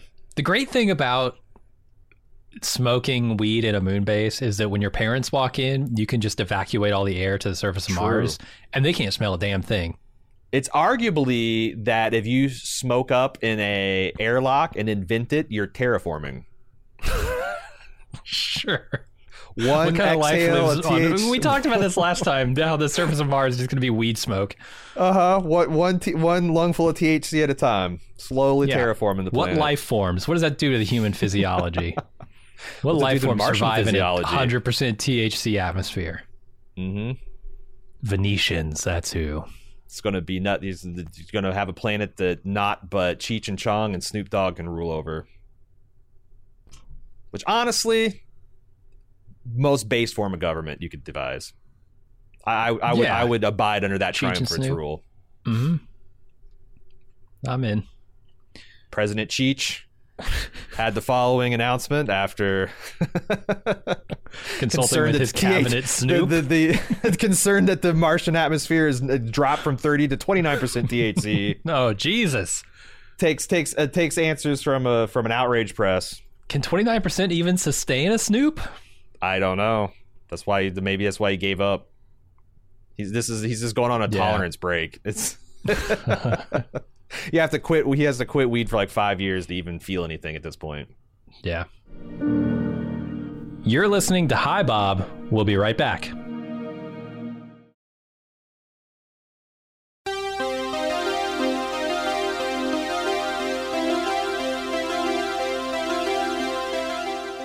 We're about 10 weeks out from House of the Dragon Season 2, and it's time to prepare for war. Which in our case means, well, watching a lot of Hot D and reading a lot of Fire and Blood. Each week between now and June 16th, Maester Anthony and his co host Steve are hosting a watch of each episode of Hot D Season 1. And then me and Jim are going to host a discussion of the differences between the events on that episode and how they're recounted in George R. R. Martin's historical tome, Fire and Blood. That's right, I've resorted to reading dragon books. God help us all. We'll see if my fresh eyes add any new insights or predictions into season two. Arm yourselves with all the lore you can for the battles ahead. House of the Dragon returns June 16th, but we've got you covered until then.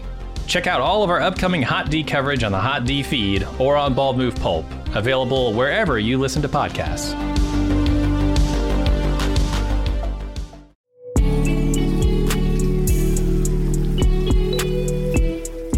Since the dawn of time, we've been putting clothes on our back that identify us with our people, our group, our tribe. And while Bald Move might be one of the smallest, weirdest tribes out there, transcending all concepts of border, class, culture, and creed, we still have respect for the old ways.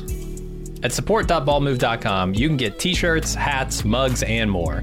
We have something for every one of our podcasts, or just wear the four pips of the Bald Move logo with pride. Bald Move merch beats running around naked, and they make a great gift for the Bald Move fan in your life. Join our tribe! Head over to support.baldmove.com and click on merch to start shopping.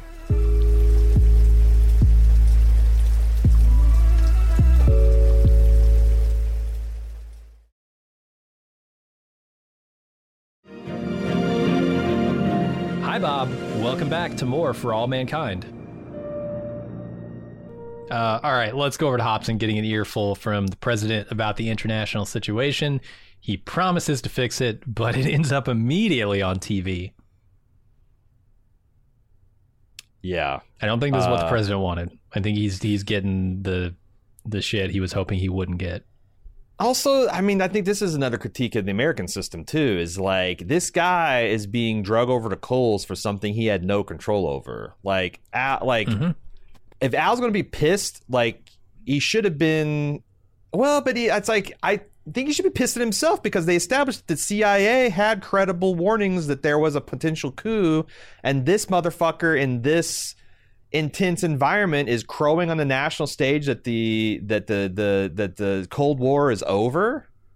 And Yeah. that like our like you know it's like again it's like they're they're more of a partner than we ev- they ever became in in this timeline but the idea is kind of like yeah and we won you you've got you know we don't have any borch stands in America but you got K- you got KFC and McDonald's we kind of won hmm and uh like that had to put a lot of pressure on the hardliners you know it's like now or ne- never right Yeah, for sure. um, but but here's Al calling and telling this guy that you got to fix fucking world peace so so I don't look bad for the elections. That's kind of fucked Yeah. up too. That's not a way to run a government. It's not No, a way he could to. have cut that off at the pass by not being by not grandstanding, I guess. Yeah, but we have, but they have. He has to grandstand because that's how the American politics stuff works, right? Absolutely, yeah. Like a, a, a, a president just puts his hands down or head down and, and just gets the work mm-hmm. done and never has a press release, never bats himself, never self aggrandize. That's a person that's not going to make it the next four years. Yeah. Yeah, you got to get your name out there. Yeah. So It's true. Our system has problems for sure.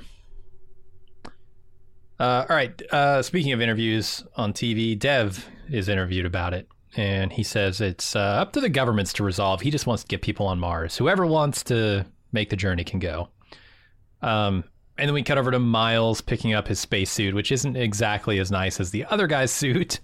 Uh, it's the only one available though, so he goes along with it. yeah, that's just. Uh, what do you think of Dev's statement? Like it feels a little glib. You know, It feels like, a soundbite for the press. That's what it feels like. Um, Yeah. yeah. I don't buy it. I want to see the internal workings here of Helios, and I want to see him get flustered once. Because last time he got flustered, he turned into a real piece of shit. So Yeah.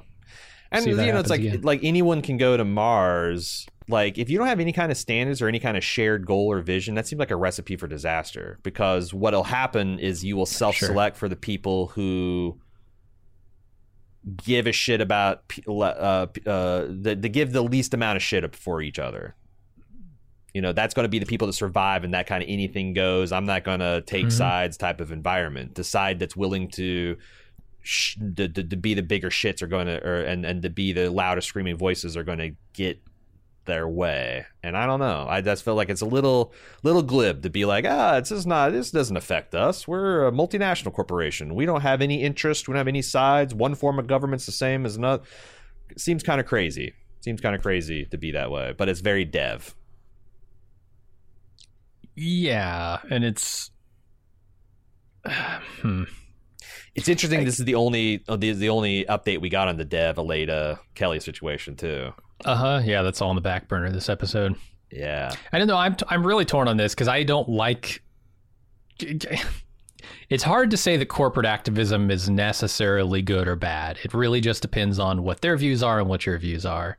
Mhm. And if he was taking a more active role in like this whole thing, it could go either way. You know, maybe Dev is is the guy you want leading it. Maybe he's not. Maybe he has some views that are kind of wacky. So What do you I think know. about about Miles' reflexive hatred of the guy just because he put you know a lot of my buddies out of work? That's understandable, um, but it's pretty backward. Also, Yeah. it's like, well, if you know we have jobs that don't need to be done anymore, those people are necessarily not going to have jobs. There, there needs to be a system in place to support them. I, I think that's like hundred percent. Yeah. But you don't just keep doing old jobs because the people in the jobs need jobs. Agreed. If there was That's a better insane. safety net, if people had a nice slow transition to another, you know, on ramp, um, you know, but Mhm. like what it, what it feels like happens is like, um, you know, you're driving down the road and someone fucking airstrikes it and just leaves it to rubble, and then you're like, your car's destroyed, you're there's no road anymore, and someone comes by and just like. You know, wh- wh- why did you drive into this blasted crater? You know, why didn't you see this coming? Like, why didn't I see the invention of like free fusion coming and helium three mining from the moon? Oh, I'm sorry, they didn't cover that in grade school when they were talking about good jobs. Like, they're, Mhm, they we mhm. we don't do we don't do enough to help people whose jobs are being displaced. Yeah, we leave Um, people behind. Uh, that's yeah. the system we're in. We just say, "Well, fend for yourself," uh, Yeah, and that's a joke. And cynically, like I, you know, I, I see like increasingly, um, like how cynically coal miners are used in this country to, in certain areas of the country. Just like this is such a big, even though it affects less and less people, and it that's another job going the way of the dodo because it's just like it's not even the cheapest way to make energy. That's the one thing coal always had for it. And now it's been supplanted by natural gas. So why are we still paying people to? Vanishing some small numbers of people to do this coal stuff that's super dangerous it pollutes the environment why are we doing it It's only because we have ramped up production in other areas yet. Uh, that'll happen. I mean, the the you know cost incentive alone is going to push it. In but you still have politicians this day saying they're going to bring back coal Eh, That's stupid. That's stupid. That's not. That's Like- that's slightly less stupid than saying you're going to bring back whale oil, yeah. but just slightly at this point. and those people are pandering to That's to what I'm some- saying. to a shrinking audience. It doesn't make any sense from any direction. I don't know why you would ever say something that dumb, but people do it. I don't get it. I it. mean, and that's what I'm saying is it's not getting black bagged and drag drag out to a forest and shot, but it's also not a way to make a great nation. for sure. Yeah, leaving people behind is is crazy. Those people have something to offer, and we should embrace it. There, maybe the hammers and sickles will give me give me a week's break. yeah. You won't get hammered this week. we All right, don't have uh, a flawless form of government, people. Miles walks out to where Sam found the rock and starts looking around, and he finds an entire mountain of the rocks as this big triumphant score really kicks into effect here. And of course, he gets greedy. He reaches for one more. It's out of his grasp, and he ends up sliding into a canyon. This is a commentary on greed, right? Sure. Yeah. Like this guy's Absolutely. walking around at 25 grand in his pocket and he almost loses it all. Like this is like a gambler's fallacy. This is a push your luck. Like this is like a, like a little morality play. Mhm. Like this could be a child's book. You know, the story of Miles, the the the rock the rock hound, you know, and his friend Sam. Uh and it's incredible to me how nonchalant he is about the danger here. Like, I, not just not forget about walking out onto a tiny piece of rock that isn't supported well and reaching out over a canyon. Just the mere fact that he's walking around unmonitored in a suit on the surface of another planet. mhm. He's all alone in this operation. Uh, anything goes wrong, he's dead. Anything goes wrong. Yeah. This is so incredibly dangerous. Like 25 grand barely covers the cost of this thing if you're talking about risk. But that's what I mean. He's desperate, right? He he's like, if I don't do this, He's thing, not anymore. I'm going to No. lose my family. He's, ah. he's working with Ilya. He's sending shit back. He's greedy now. It's not desperation, it's hmm. greed. You're right. And I think that's the difference. I think that's why Sam But I don't reacts because, like, differently okay, let me push back a little bit. I think that a person of Miles' position is like it's a rational thing to be a little greedy because, like, you don't get into when you're desperate, you get into illegal activities, but then, like, what? As soon as you make your, as soon as you're current on your bills, you stop because Sure. you're just going to be right back in that situation. You gotta. You know, because there is no there is no real safety net. There is no one looking out Yeah. after you. Like you got to be able to weather the storms, you get fuck you money. Yeah. Yeah, like I I, I understand the act the single minded acquisition to fuck you money in cap in a capitalist society. I don't know why it goes beyond that. Like I don't know why anyone I don't know why anyone works when they have a hundred billion dollars of net worth. I don't I don't understand. I don't understand why you you, you fucking won capitalism, baby. Go cash out and spend your time on a private island. Like why the fuck are you still showing up for board meetings? What the fuck is wrong? But like that's probably why I don't have a hundred million dollars in the bank. Yeah. Maniacally driven.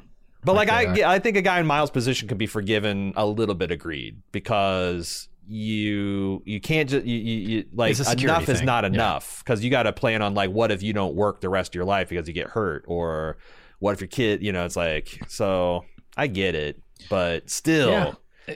it's it's another symptom of the divide between the Eds and the Mileses though right? Like Miles is literally standing on the shoulders of Ed. He has no real qualifications or reason to be out there other than companies need his body out there to make money. And mm-hmm. because he has no tradition and he has no like institutional memory of the dangers and all the lives lost and because this is just a job for him and he's worked dangerous jobs he's been out on oil ocean rigs and that's a, kind of the same thing right?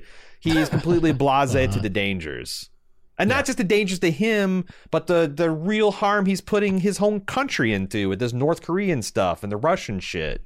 You know? Yeah, he's he's stirring up a lot of potential shit here that he doesn't even understand. Uh, the, the, so I'm looking at this from Sam's perspective a lot of the time, Yeah. um, and why she's reacting to him the way she is, and I think she sees this as greed, right? Like in her mind, when you have your needs met, you should pull for the other people who don't have their needs met yet, right? Like Yeah. she's she's all about solidarity and unity. Um, and, and I think that's like the perspective she's looking at this from. Hey, you got your needs met. Now you're risking life and limb to go get more? What do you need that for? Why don't you show some solidarity with us around the Vasily stuff or Vasily, however you say his name?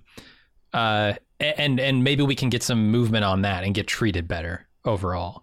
And all of our our tides can rise a little instead of trying to pack your fucking bags full of expensive moon rocks so you can get cash. That's I wonder if the thinking. difference between her idealism and Miles' pragmatism is the family, because like she's established that she's Could there be. by like she has no kids, she has no uh, one home, no like no family even, so she can afford to be Mhm. kind of like a little bit more revolutionary. Whereas like Miles is like at the end, my kids got to eat, man. Yeah, she might be a little better off with this salary than he is. Seems well, like and even if she's not, like she's like you know the company's not going to drag her out in Mars and kill her. You know, like she's she's she's existing, right? And she's have Uh-huh. You know what I'm saying? It's like it's it's it's a whole it's a whole other ball of wax when you got other people depending on you. It's bad enough that you got to worry about you filling your own belly and keeping a roof over your own head, but like when you got smaller mouths to feed, oh my god, it's Uh-huh. the pressure goes up that much more. I can imagine. Uh, I don't know. He he seems fine taking crazy risks here. Uh, and I, I was thinking like when he slides down into this canyon, ah, that's what one third Earth gravity. He'll be fine. I He'll was be doing that math too. Like, you know, like he's falling 30 feet, that's like falling 10. As long as you don't rip your suit or break, you'll be fine, yeah. It might hurt. He's a tough guy, right? You Yeah. you don't work on oil rigs and then uh, not be tough. So yeah, uh, it turns out he was. Anyway, uh, Sam voices some concern directly to Danielle about the Svetlana situation, her not being sent home. And she says it's just not right. And she thinks Danielle knows it. And she's right, but because Danielle's a commander, she can't show it. Like I thought Danielle, even though we know in her heart that she understands this and she's actually stumping for it to Ed, she come across Yeah. pretty heavy-handed. At the beginning, pretty- definitely. I've I've Yeah. never seen Dani be imperious and heavy-handed, but I think she came across to like I don't I I don't think that Sam walked away thinking, "Oh, here's a base commander that understands what the lower decks are going through," even though she does. Yeah, she didn't go away thinking that, but I think what she said to Danielle sunk in because you can see it later, right? Yeah, yeah, for sure. In her but I think, so- like, uh, yeah, I think, I think Dani knew that even before she barged in his office. I just think that sh- Mhm. Sam's coming out of that with a bad taste in her mouth. And it's too bad And- because and- Danielle might be the hope for change. You know, Absolutely, be- yeah. But I, I think uh, that's that's that's my reading of it. Is that uh, no one's going to agree with that. She kind of gets blindsided by this, Danielle. Like Sam Yeah. comes in here with a head of steam and just is like at a hundred here, and Danielle's just like eating her lunch or something, and, and suddenly Mm-hmm. here's this person just unloading on her. So I can see like why she gets like a little defensive at the beginning, Yeah. but I think it does, you know, have its effect by the end. Um, yeah, because we're gonna see this, right? She goes immediately to visit Vasily in the infirmary, and he's not looking good. But the doc, you know, he's generally optimistic. I'd say maybe not on the condition of Vasily, but overall on the base health, he's like, "Yeah, we'll be fine." And the thing is, is he's like, we've been through worse, which is literally true. Like it was Mm-hmm. way worse when they were stranded on Mars without resupply with a woman with preeclampsia. Okay. Yep. but you all had dedicated patriotic people who were capable of pulling together and working for the greater good like almost on instinct and not just a few like the the the bulk everyone uh, with the exception of the bad danny was on that board Uh huh. what do you think that proportion is now like if if the top siders are all the pilots scientists and astronauts and you got five below decks full of workers who are probably jammed in. Like i feel like it's like a 90-10 you got working class people and you've Yeah. got the elites and they're not going to be able to carry the day. They're not going to be no one has the moral authority to get up and be like all right people this is mars. We all got to come together. We got to do these shared sacrifices. Like we've always that's not that that's not the mars of 10 years ago. And no, i think now you've got competing interests up there, and I think it's causing huge friction as we see. Yeah, I wonder if you're gonna have an as above, so below type of things, where like you're gonna have a coup on Mars that is Maybe. going to mirror a lot the the upheaval in the Soviet Union. I mean, there was a half, you know, there was a soft coup when they changed the alphabet that they were using on the computers, right? I mean, But that was top down, not bottom up. It's it's true, yeah. This this Yeah. is different, but even the Soviets are afraid of the bottom up. You know, they had one red. They don't. There are no more revolutions. The, the right Uh. people are in charge now, comrades. You know. Sure, sure. Uh, Rich tells Sam that uh, Miles isn't back yet, so they go out to search for him, and they find him. He's low on O2. He's without radio comms, but they pull him out of the canyon with this big bag of precious rocks, and they drive back to the base. Why is Miles just sitting waiting to die? I don't know, man. It's one third Earth gravity. He weighs like fifty pounds. Just climb out of there. Or I try to find the other end, of, or try to find the other end of the canyon or something. Like he's got no way to communicate with base because his transmitter is. He's just. He's gonna sit there and wait to die. yeah, I guess he shot his shot, man. It didn't It work, just- so now he's done. This is a guy who like took no like he's re- willing to risk a North Korean firing line, the harsh surface of Mars, but he doesn't want to walk a few kilometers. like Yeah. No, I, I don't understand why he's just sitting there. Uh, and then Sam comes up and starts shoving him. I'm like, watch out. You just had some shit go really wrong because of shoving on the surface of Mars. yeah. My Maybe boy and I were watching this. We were both screaming like, "Oh my god, how many suit rips are we going to get this episode? Holy shit!" Can't just go shoving people on Mars. It's serious business. Yeah. Uh, apparently, you can just take rovers out whenever you want, though.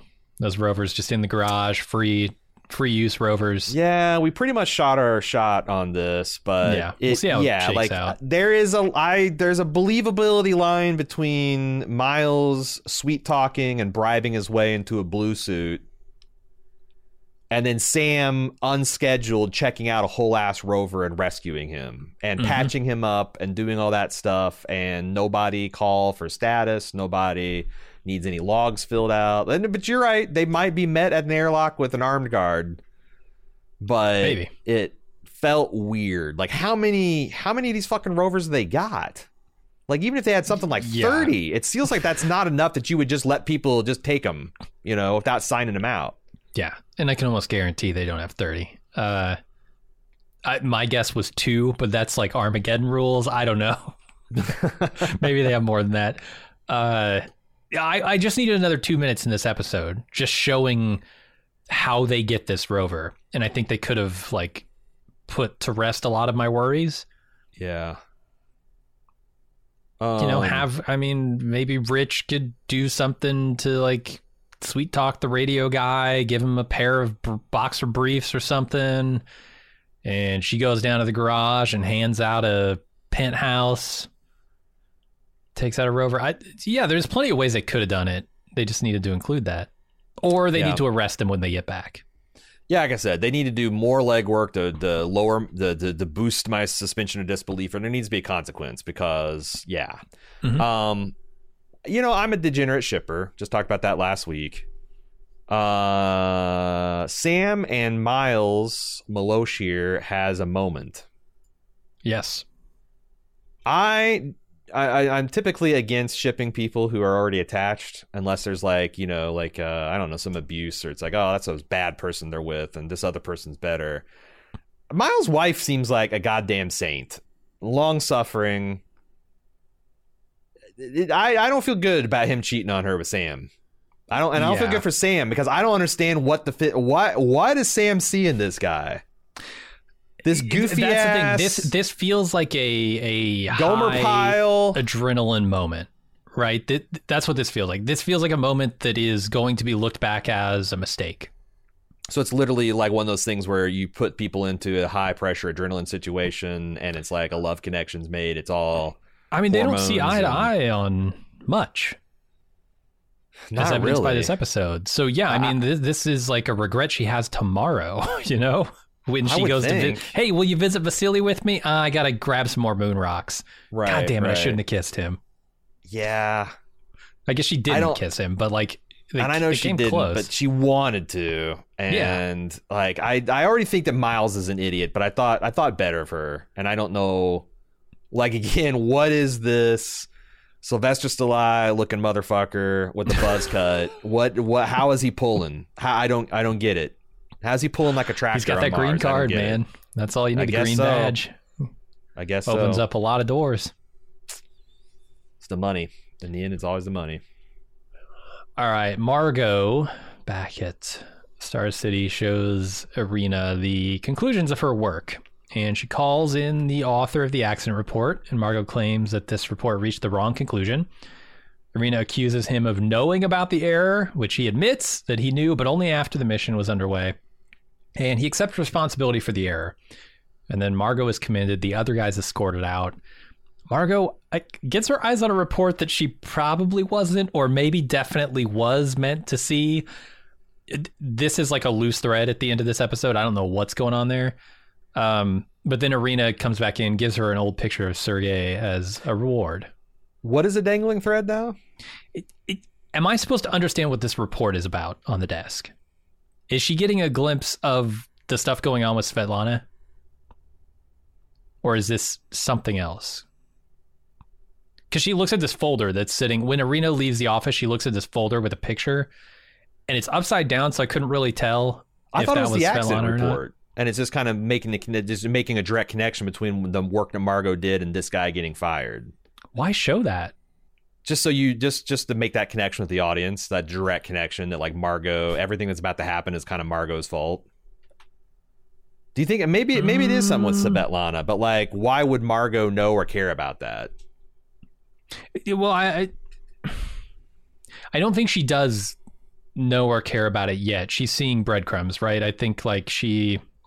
Well, is it but is, it just the fact that Margo has access to documents and she's trusted enough that like she turns her back? Like, is it uh, is is this going to be like a reverse espionage situation? Like Margo is starting to realize Sure. I could be an asset if I butter up this woman and I get access to high level Soviet secrets and I can like again reverse the flow from the previous seasons. Seems Maybe crazy the highly monitored internal workings of the Soviet government, but And yet Sure. spying happened Try all throughout I the guess. Cold War at every level. by by Margo, I don't know if she's equipped for that, man. I got and We'll. I gotta say, I, I'm I'm still. I think if Margo went to the KGB, none of this would have happened. Like Yeah, the bullfinch, like like she she she brought the bullfinch, the head, the, the the bulliest bullfinch to the the good KGB, none of this would have happened. But I guess Mm-hmm. She'd Gorbachev, eating, eating crullers and and sipping coffee with her newspaper right now. But I guess Gorbachev was like on the outs at the KGB, so maybe that wouldn't have happened. Parts I of the. KGB. I'm just saying. yeah. I'm just saying. I think she should have gone. I think she should go. She should have taken that card to the KGB. None of this would have ever happened. Yeah, it's Al never Gore a bad still- idea. Al Gore would have still have won the Cold War. Fair. Uh, yeah, I, I assumed immediately we'll never see this dude again. Gulag for you. His name is Semenov, Uh huh. which See in off. Russian literally means son of semen, which is a little reductive, but you know, I mean, you can say that about anybody Redundant. really yeah. boil it down. Mm-hmm. That he, you standing here is evidence that that's your name. Your name is too silly. Ah. Dismissed. Oh, I I love this. Uh, the whole reason that this mix up happened with the bolts and stuff, because they're using a different uh measurement system. Is which- this a is this a reference to the real life NASA EU fuck up? Gotta be. Yeah. NASA was using feet and the It's EU the was first thing I thought of. meters, and we ended up plowing a a billion dollar lander into Mars because it deployed its retro rockets at the wrong altitude. Yeah, gotta be right. I love Yeah. it. That makes perfect sense. Uh, and, and this whole thing here that they do at the end with the poem, um, this is really shining a light on Margo's love for space, I guess, because here this is supposed to be a love for a person, but I think what they're doing is saying that Margo just really loves the work that she was doing. And you know, it's kind of sickening to her that she got mixed up in all this politics stuff. And I know that she's about to give Sergey the the Sergey photo, but I is Sergey's Margo love Margo's love or is the work Margo's love? I think that you could interpret that way, but I think it's clearly Sergei because if you read this Pushkin poem, it's all about you know Mhm. like like it's talking about a person living in exile that they have no more tears, no more love, no more passion, and then the love of their life lights back, writes back, and uh, walks back into their life, and it's like you know. Well, but the same thing is happening with with her work, right? It she was is, then when exiled she there gave her Russia. the picture of Sergey. Like, I think that's. I, but the thing is, is I don't know what game the Bullfinch is playing because it feels like she's. Mhm. It feels like she is radicalizing Margo unintentionally. Sure, but well, Like, as, remember as your you boyfriend yeah. that we we did the bait and switch on you and The same we heavy-handed to you, you, and we tried to choke him up and all that kind of stuff. And remember how we took him away? Like i it's like Mhm. it's a really weird arch supervillain way to keep an underling in line.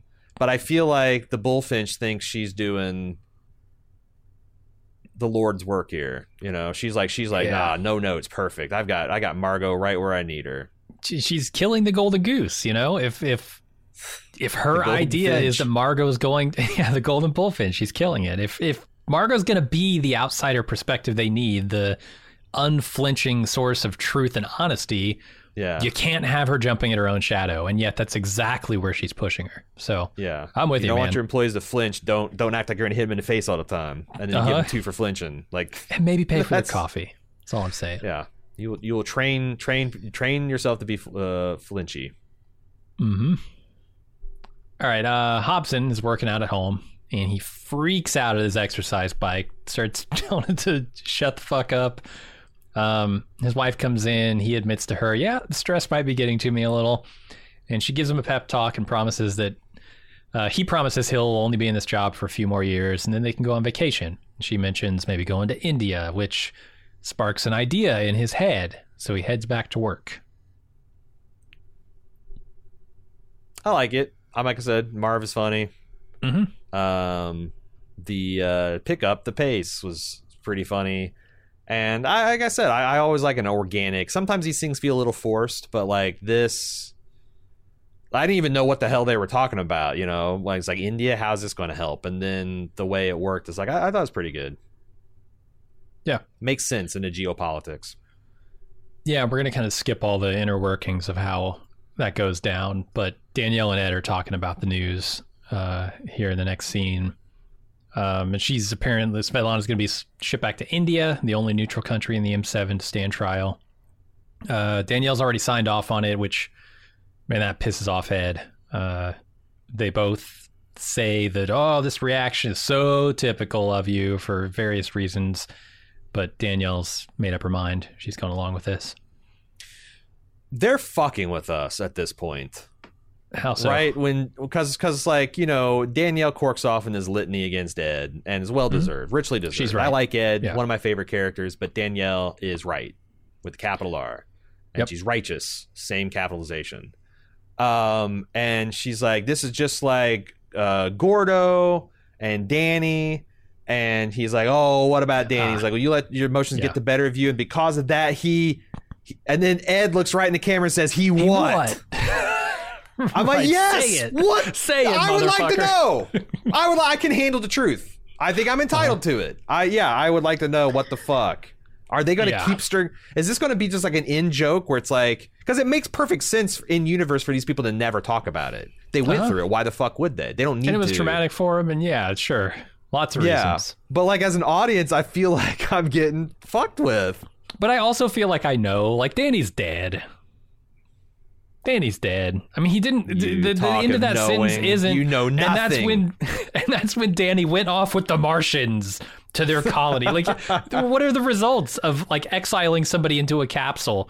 They probably killed themselves in Danny's state. jail. He could kill him. Yeah, I think you're right. But like the fact that no one's saying it is, I think, Yeah. a little funny. Oh, I agree. They're teasing us for sure. Yeah, and I like Uh, how they did. I thought uh, Kinnaman did a good job with the whole. You know, she's important to the base, and she's important Mm-hmm. to the asteroid program, and she's like important to everybody. Can't act say like she's important to me, Danielle. She's important to Yeah. me. And, Like- and that's the thing. It's weird with Ed, right? Because like they have so much history together, him and Danielle. do. And like, I, I look at this relationship and how it's kind of, I guess, cooled and in its place. Ed has taken up relationships with other people, and those are taking priority here because, my God, when he's talking about like, it- when it gets so heated here, I'm like, you guys, you guys go way back. Why are you throwing all this vitriol at this person? to Well, defend that- somebody you've only known for a few years maybe but but it's recency bias it's like this is the relationship this is the thing he's feeling now and his connection with dani is kind of on you know that's history at the moment And I gotta say, I think he's always taken Danielle for granted. Like yeah the not wrong. fact that he would ever question her personal loyalty to the space program, to him, to her Crazy. crewmates after Yeah. she broke her fucking arm to cover Gordo's space madness. That's the definition of and, ride and or risked die. everything to shake hands with the russians in a time where that Yeah. was frowned upon yeah it's she fucking ridiculous that Ed is being this chesty with her. Oh yeah, yeah. It's that's why I'm 100 percent on Danielle's side here. She is winning this argument without a doubt Yeah. because it's absolutely true of Ed. He does defend the people that he is close to um, I, above all I else. hope he I hope he Rikers up here because I do not think it's fun to watch Ed completely fucking t- you know not appreciate Dan. Like I want I want them to be Picard Mm-hmm. and Riker. Uh, like like I said, the earlier scene where it's like they that that that that ready room scene that works so well. I do not want to see this house divided.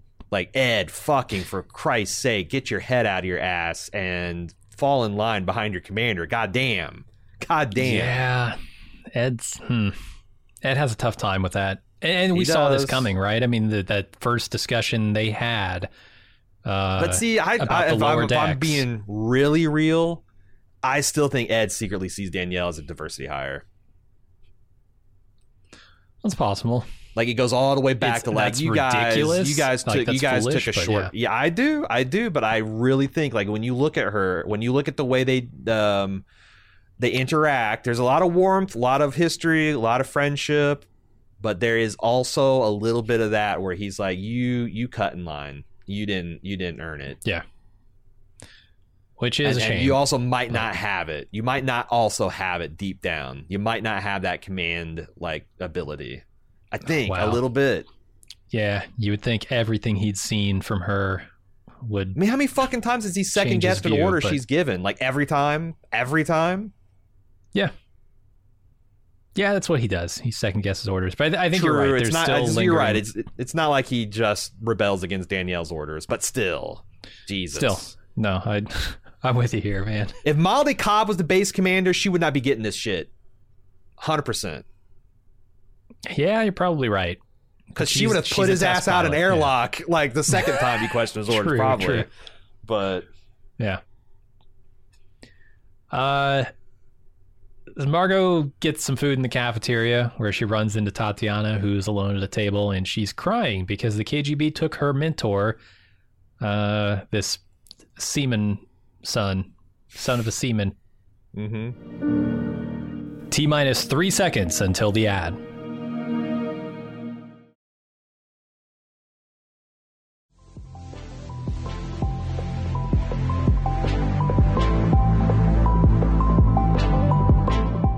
Commission podcasts are an awesome feature here at Bald Move that allows you, the individual listener, to decide what we talk about for a single podcast. The community loves it because it often leads to fun, fan favorite films and TV shows that we've overlooked getting the coverage they deserve. And we love it because we're constantly exposed to great stuff that's not even on our radar. The way it works is simple. You go to support.baldmove.com and you click on commissions. Then you pay the flat rate for the commission and tell us what two ish hours of content you'd like us to make podcast on. Then we'll contact you for details, advanced feedback, and any dedications you'd like to make. Then we watch the thing, discuss the thing, turn it into a podcast, and pump it right into your ears. We get consistently great feedback on how much our commissioners love their podcast, and they make great gifts for the dedicated Bald Move fan in your life. And who knows, that dedicated fan could even be you. Treat yourself. Check out support.baldmove.com for more info.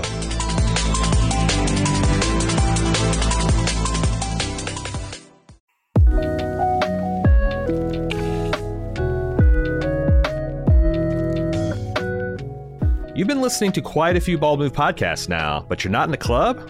Whoo boy, you are missing out. Not only are all of our premium club podcast feeds completely ad free, but we have lots of other great content exclusively for people in the club. There's a weekly lunch with Jim and Aaron where we chat with fans about anything and everything from TV and films, food, fun, life advice, and more. But there's also Off the Clock, our premium podcast where we talk about all the shows we don't have time for on our public feeds. Plus, you get access to our full spoiler filled first run movie reviews of our newly released films. Don't forget Instant Take and Talk podcast, where we give our hot takes and discuss television shows with our fans live and immediately after the episode airs. With mega shows like House of the Dragon coming this summer, we're going to have lots to talk about. Not to mention access to our fun and friendly community of club members, with exclusive Discord channels and a dedicated forum. It's one of the best places on the internet to hang out and chat about pop culture. Bottom line, you're helping two regular type guys in the Midwest make the content you like to listen to, which some would say is reward unto itself. Help keep the lights on and the bits flowing at Bald Move. And get some awesome content for yourself. Head to support.baldmove.com to join the club today.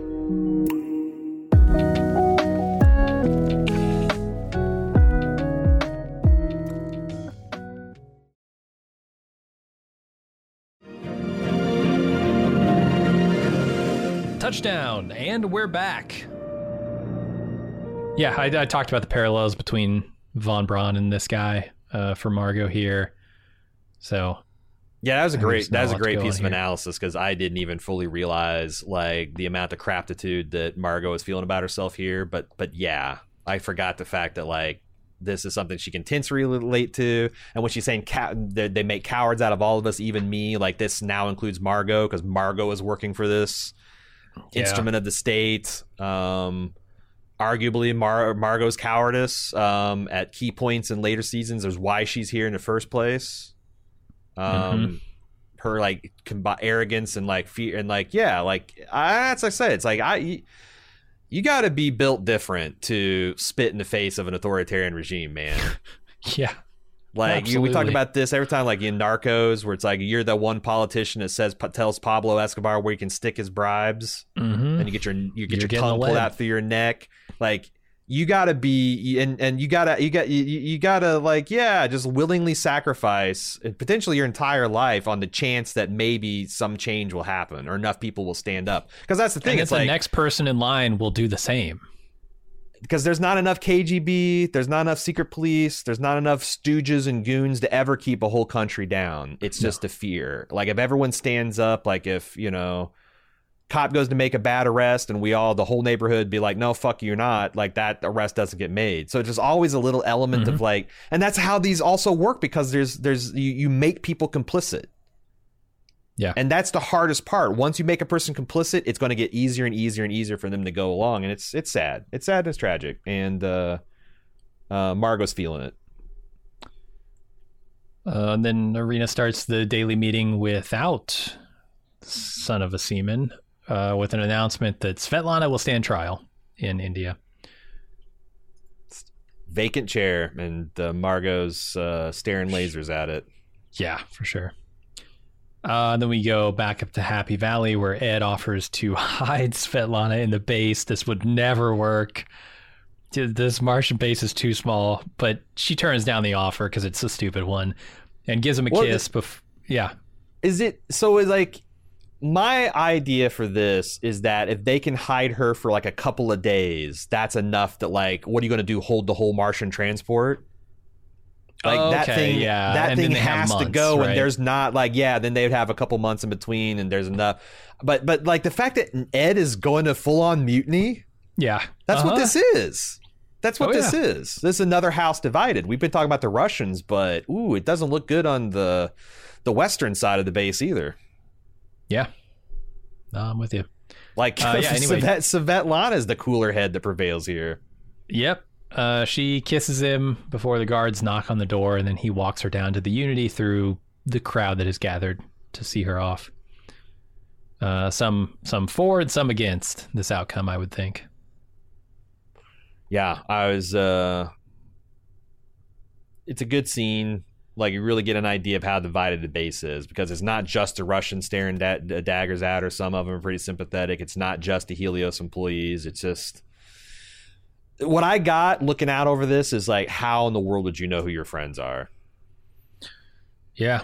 Because there's like the loudmouths that are talking about the politics all the time, but there's the 90% that are just listening. And you have no idea how that's going to break. You have no idea how people are really thinking. Um, And I think that shows like the challenge that Danielle's facing, right? Yes. Especially with the class divide here, with not not living in the same space as these people, not talking with them over lunch each day, right? She's not going to get the temperature. She might get a general feel, but she's not going to get the details she needs to know to run the space. yeah, I just wonder when the, the real civil disobedience is going to. So when does sabotage? When does the slow work? When did the the strikes and the protests? Mm-hmm. violence ensue. Like when when yeah, it's uh it's all scary. The other thing that the scene does really well is gives Ed a moment um, to really play up here. Like I felt for him as he's walking Svetlana out. He's doing a very tough thing here. Um, he's saying goodbye in a pretty dramatic way, um, and his performance there really carries it. I felt like Joel did a great job. Yeah, very strong people going with some strong emotions, but uh, they they're, they the only way they're going to show it is a little bit of a little bit of uh, lids lids rimmed with tears, eyelids rimmed Yeah. with tears. That felt very Ed, for sure. And that's the end of the episode. And it, I also did not like him shoulder checking Dani.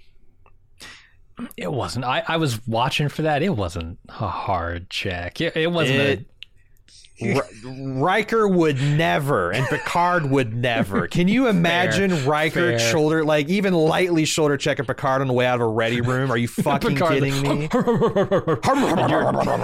He'd give the full. He, he he'd bring out the harums that he reserves for Beverly, un, like unzipping her unitard. Like, yeah, Uh-huh, he would not. The stiffest upper lip would be deployed against Riker, and he would fall in line. Yeah. No, you're right. You're right. I don't know that I've ever seen Riker touch Picard. Period.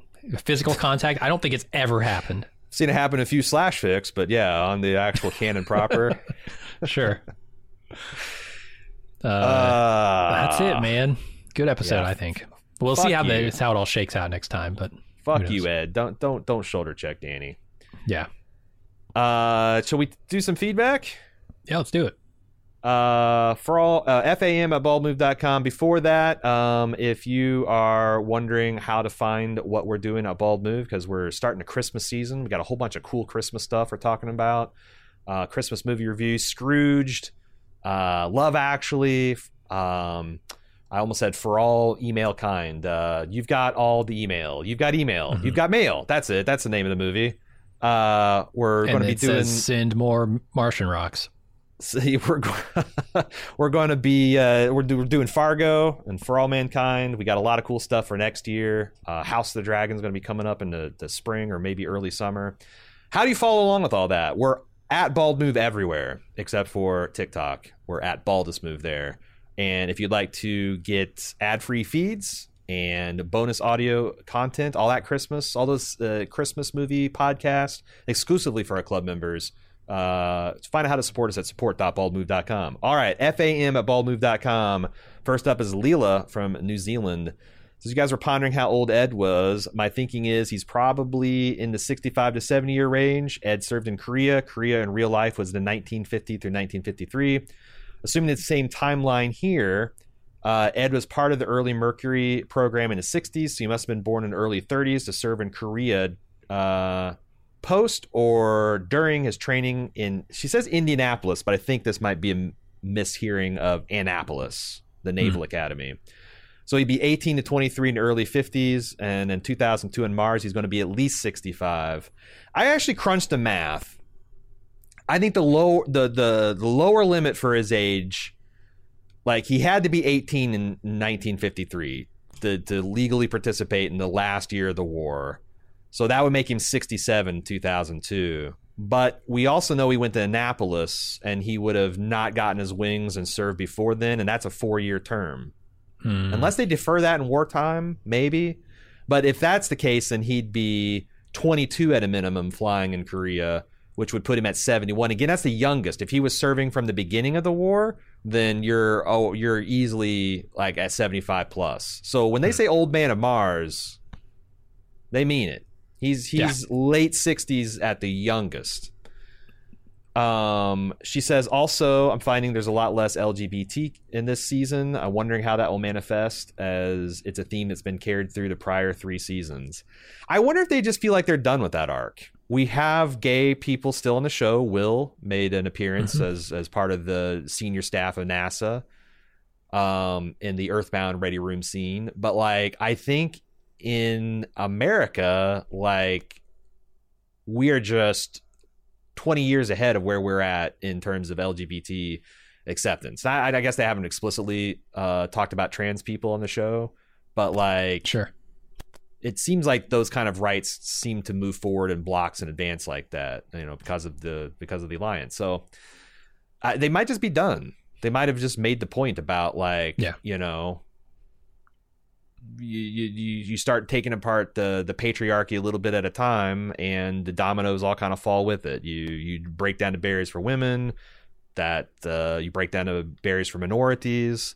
Other minorities can make because it's the same argument, you know, like why not Mhm. us? Why not us? What's wrong with us? What's really wrong with us? Yeah. Um, so they might just be done making that point. I don't know. And they got a lot of points to make on this show if we're going to get to the Star Trek Utopia style society. Uh, you have to get get past the concept of ownership, which I feel like is a pretty ingrained one. Yeah. Uh, that's going to be tough. So a lot of ground to cover, and I think they said what they wanted to say on that topic. Mhm. So, and like I said, I, I um and now it's just. I'm not sure we're done with Ellen either. Like it wouldn't surprise me if Ellen makes an appearance later on. Um, and we still have Will. But Mhm. yeah, since you know, I, I guess I would have to agree that there, there's been a little bit of a, a backseat there.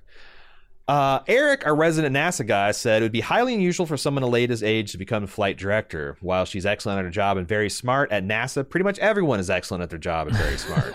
True. The people in these types of positions tend to be highly experienced folks with many years of experience in a variety of jobs that have prepared them for the position. In addition, they need to have good leadership skills, which I don't think we've seen from Aleda. Being exceptional in one particular area does not position you for something like flight director. I'd also argue that Margo was probably not the right person either when she was hired into the job, but she grew into it. Uh, but then again, it's just a TV show.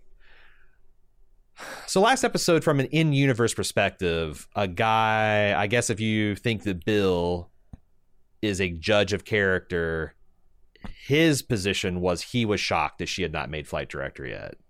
Mhm. And I'm trying to think. Do I agree that she hasn't shown leadership skills? I actually think her brokering peace between her and Bill was a very good indication that she could be a good leader. You know, someone that can swallow their pride, admit that they're wrong, um, humble themselves to come to to someone and work out a personal beef. But but you're right. I, I'm I'm I'm more agreeing with you than not. I'm just also saying Yeah. that like the show's opinion seems to be she should have been flight director. Yeah, her friend's opinion. You That's true. know, And take like also a bit of a grain of salt there. also Bill is one of the kind of I would say the underdogs in NASA. You know, so maybe he's a Uh-huh. little bit more inclined to like stump for his friend or like buck her up, maybe a little bit. Maybe. Anyway, Luke says, just want to throw out a fun little connection between Lost and For All Mankind. The surfer who called Dev a fascist pig in the beach is actress Tania Raymonde, who played Alex, Alex Rousseau, the daughter of French woman Danielle Rousseau, on Oh. Jim's favorite show, Lost. Glad, My favorite show. Yeah. glad to see her in another plucky role in one of my favorite shows. Lost truly brings all shows together and in end. What? How old is? Because I thought she was like in her early twenties, but On she Lost? surely wasn't like seven on Lost. Like what? oh No. my god! Wow, Uh, yeah, that, that's cool. I forty-five year old hippie her. surfer. Uh, Okie Paul says, I'm loving the new season and your coverage, but there's a missing element in the show's timeline that bugs me. Hip hop and rap. Where's Tupac, Biggie, Puff Daddy, Outkast, Jay Z, or Wu Tang? Not a mention of the Beastie Boys or Eminem. Have I missed a reference? It's not detracting from the story, but it feels a bit jarring to not have hip hop culture represented at all. What are your thoughts on this, and are there any missing elements in their timeline that have bothered you? Yeah, it's it's the turntable was never invented. You know, the Russians beat us to space, and instead of stopping the space program and inventing turntables, we had to focus on space. Yeah, turns out jazz is where all the the uh, Yeah, I, I did, you, this is a good point because I don't understand. Are they saying that like Danielle becoming an astronaut increased race relations so much that you didn't have like a crack epidemic and the rise of gangster rap and like is is like that like and then is it a utopia if you don't have rap? Could certainly make an argument that it's not. Is it all conscious style hip hop? There's none none of the gangbanging stuff. I don't know. It is we now that you pointed out, like you have, uh, you know, Clint Eastwood has a rap in it, but I that that seems uh, that seems like you're trying to smuggle it into side entrance. Like you should just roll in the front door, man. Yeah, we need some Fifty Cent. We need some Jay Z. I mean, Something. we're in, in the era where, yeah, we should definitely be hearing that stuff. Yeah, like it's like it's one thing when um, Star Trek does nothing but you know like like no one's ever a fan of 20th century pop culture, No, 21st it's all century. classical. Never right, you know, Geordi's never just like sitting listening to NWA in his quarters. It's always Mhm. like Brahms and and uh it's all about Brahms with him, isn't it? No, it's all about Bach and Beethoven and Shakespeare Uh-huh. and all the highfalutin bullshit. But but but this show, yeah, like we need, yeah, we need we need to get some we need to get some hip hop and R and B in here. Uh, David says, "Hi, Bob's. Hi, Bob. Just want to say how much I enjoy all the threads in the show. It's so much more interesting to have a timeline that is this close to our own. I long for Gene Roddenberry's utopian future, and who wouldn't? But this feels way more realistic. I love something that engages science and morality and politics. Fantastic program. I hate Apple uh, in principle, but their TV department is knocking out of the park. Anyway, thanks for pods. Without them, I would never have discovered this show or Severance. Ooh. We're going to do Severance upright when it comes back, by the way. Absolutely. I know we haven't talked about it a lot, but me and Jim fucking love Severance, and I, I cannot wait to give it the full treatment. In fact, I I think our latest thought is we're going to go back and cover the first season in the lead up to season two. I'd really like to, yeah. Both as a Yeah. refresher for myself and just have full coverage of it for everybody. Because I don't think I could do the show justice if I didn't do full coverage to just just to get it all straight in my brain. Mhm. Um, great show, and I get Apple is just killing it in science fiction. I think.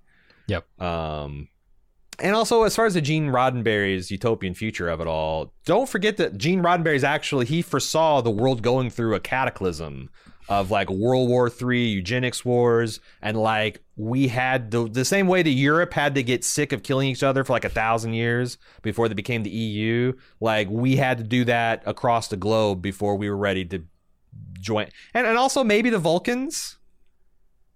Like if first contact hadn't happened and we had missed that boat, does, does United Okay. does, does, does, the species make it out into the, out of the 22nd century? I don't know. So yeah, Gene, uh, it, it didn't come for free, that's for sure. Michael says, I'm still catching up on prior seasons, but I started it with season four. I was wondering if it came up before how many people in Happy Valley are in Ed or Dani's position versus Miles. The way they presented it didn't seem right to me. With all the upfront costs, I think Helios would try to limit the number of employees as much as possible and then not argue about pay with the employees who that are needed. Uh, let's take this first. Um, yeah, I, I, I thought like maybe 90 10 for like the quote, quote unquote elite scientists, pilot, astronauts versus the grunts.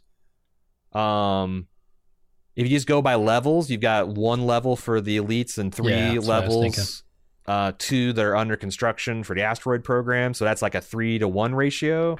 hmm I'd say that's the and but but that's that's guess that's also saying that the topside people have the same population density as the lower decks people, and I guarantee they don't. Yeah, they're not sleeping in bunks four to four to a room. Right, right. They got they got their own uh, space. So, Mhm. Um, yeah, I'm guessing it's at least three to one, if not if not much higher. Um, and also about with the upfront costs, I think Helios would try to limit the number of employees as much as possible. I've worked in enough big companies where I've seen departments get the raw materials ready for a manufacturing process that was not even close to being done. Like, I totally believe that Helios would fully ship the people, anticipating that the asteroid program is being a success and they can instantly make money. Like they they mm-hmm. never they never plan for the failure. They always go for the success because when they fail at big enough scale, they get bailed out for it. Sure. And they're trying to maximize profit and time equals cost. So They strand they 500 people on Mars. one. Like in substandard living conditions. Your average person on Earth is not going to give a shit mhm. because they're going to hear, they're going to be like, "Oh, I'd trade, I'd trade positions with them tomorrow in a heartbeat." Right? yeah. If They're gonna hear Helios, Ed's Ed's dialogue about being grateful and yeah, if, if Helios stock goes down 30% and it jeopardizes the energy security of the United States, shit will get done. So you see how Uh-huh. that works? So so yeah, they don't they don't they don't I don't I I, I think that seems very in line with how a company would view this. yeah, that makes a lot of sense. They expected the asteroid capture program to be uh, in full operation, Mhm. and now they got a bunch of people who probably don't have much to do, which is why Helios is bumping, right? You're right. And, you know, it's like, yeah, like NASA wouldn't do it that way. NASA would do No. the slow, careful, measured growth, test, test, test. Then, you know, once you prove the capability, expand into it. That's not how the private sector works because mm-hmm. that company would have their lunch eaten by the company that's YOLOing. Yeah, and there would be 50 other companies YOLOing, and one of mm-hmm. them would hit, and that's all Yeah. it takes to beat NASA, right? So, Yeah. That's why you want to be first, first to market. and the other 49 would crash, but it doesn't matter because one got through. Um, also, Miles is working HVAC on Mars. Wouldn't airflow be one of their biggest concerns? Why would Helios go out of the way to antagonize an HVAC mechanic? Wouldn't it be worth a little more in a paycheck after they already paid for all the upfront training costs? Why would Hollywood go out of their way to antagonize the actors and writers and directors that make the product that they make billions of dollars off of?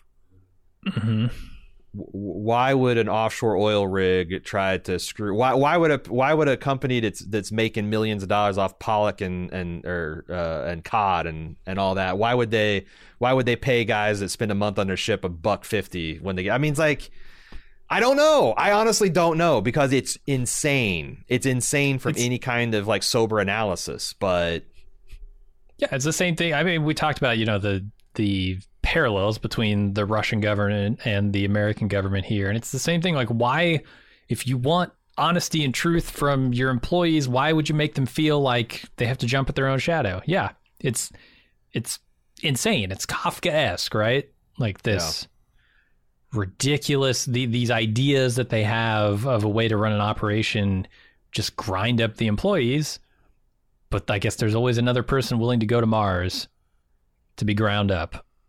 Yeah, and it's like you- have to have like so a good example of how to stop this is like you look at Norway and how strong their public sector is. And right now, like I don't know if you're paid attention to this, like like I think it's Norway. It might be Finland. It's one of these Nordic countries that got shit figured out. Um, you know, Tesla is one of a disruptive company, right?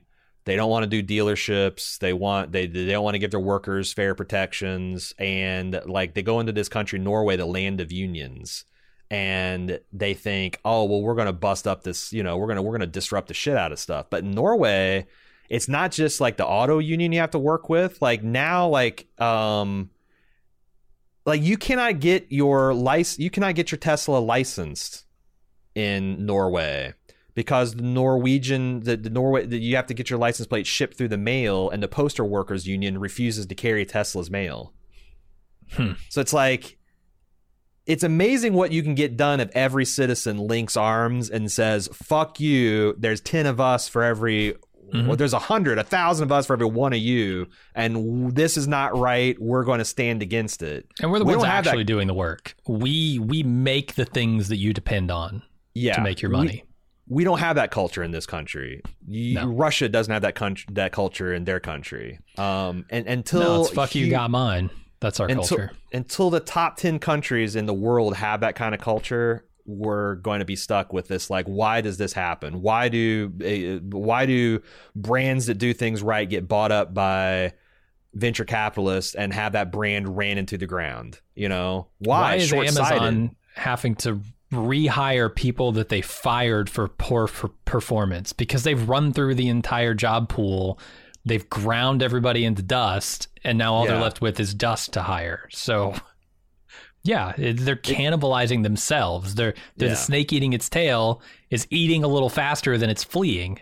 That's why the, you need regulation for these companies because like they can't help themselves. They can't help themselves. They Uh-huh. can't help but make short-sighted, stupid decisions. And unless you put the proper tracks and guardrails on that process, it's going to always lead to carnage. Yep. So 100%. anyway, FAM at baldmove.com. Whether you're a boomer that's pissed or a sickle and flag uh, for all mankind, FAM at baldmove.com. Let us know what you think. Uh, we'll see if Miles and Sam are met with handcuffs and and arms at the airlock next episode. If not, we can only hope. might might have some splaining to do for all mankind. We'll see. See you next week. Until then, I'm A.Ron. And I'm Jim. Bye, Bob.